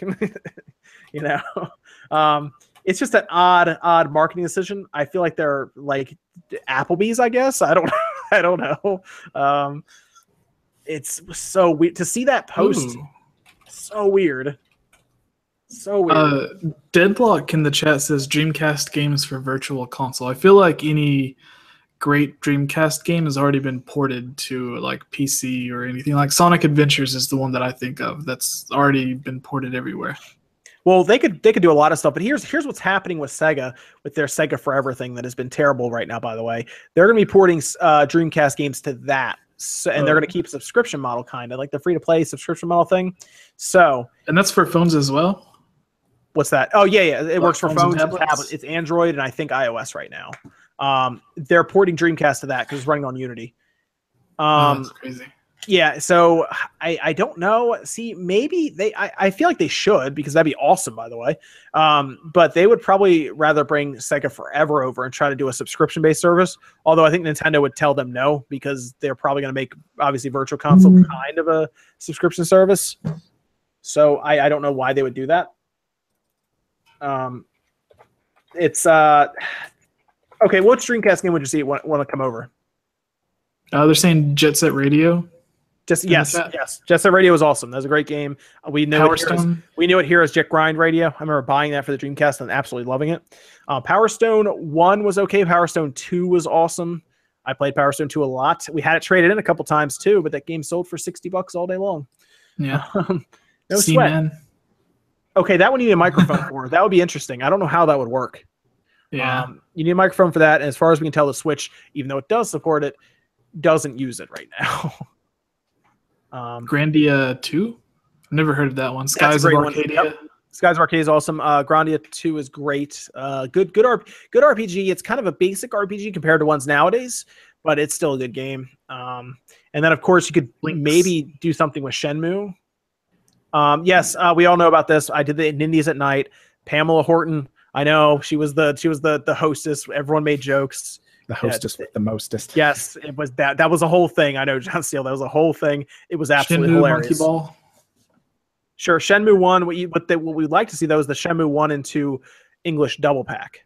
Yeah, Um, the chat's naming off a lot of games that I've just left off my mind for the Yeah, past Okay, few I'm gonna, months. I'm gonna give you some advice, is- Jesse. Buy Dreamcast. Buy those games. Yeah, definitely buy those games there, because the problem is it's not just they're not just Dreamcast games; they're licensed by other people, so they're gonna not just have to get the clearance from one group. They have to go to all these other places to get them all to come in. Because most of the games on the Dreamcast I'd like to see hit the Switch would be the fighting games that are currently owned by like SNK and all that. So we probably wouldn't see them as easily. Uh, somebody was asking, what uh, what is Retro working on? They're working on a new IP, so we have no idea what it is.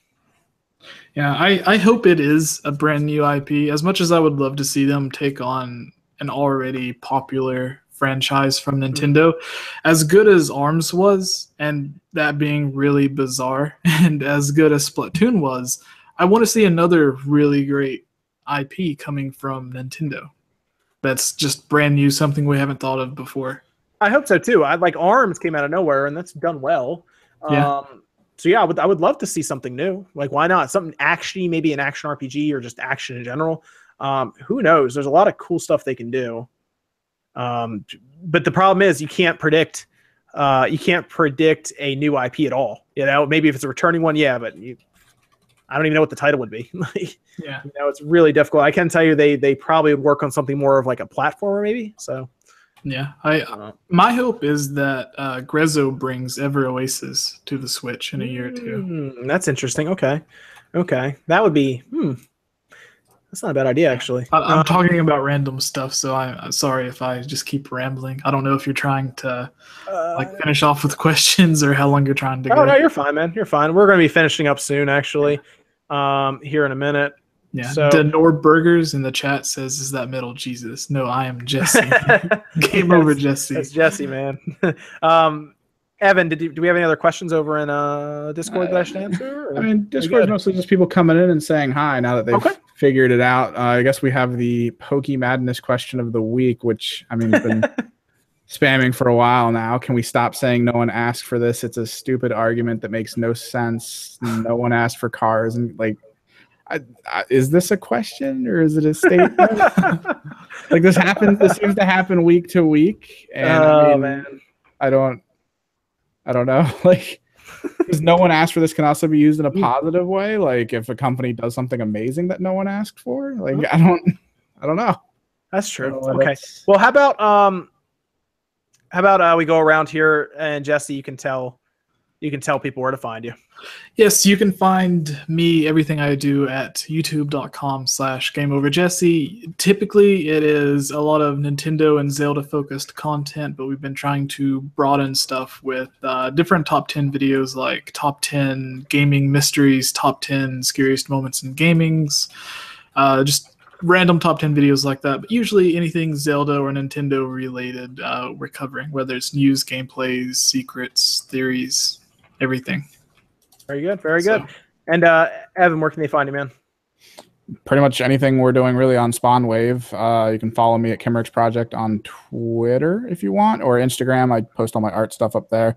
Uh, my YouTube channels have kind of slowed down just because I'm trying to retool some things. Uh, I just demonetized all of my stuff because that's not really what those channels are about. It's about more than just needing money. It's rather just you guys being able to check stuff out and see how I work and stuff with games and with artwork things. So you can check Very those out if you want.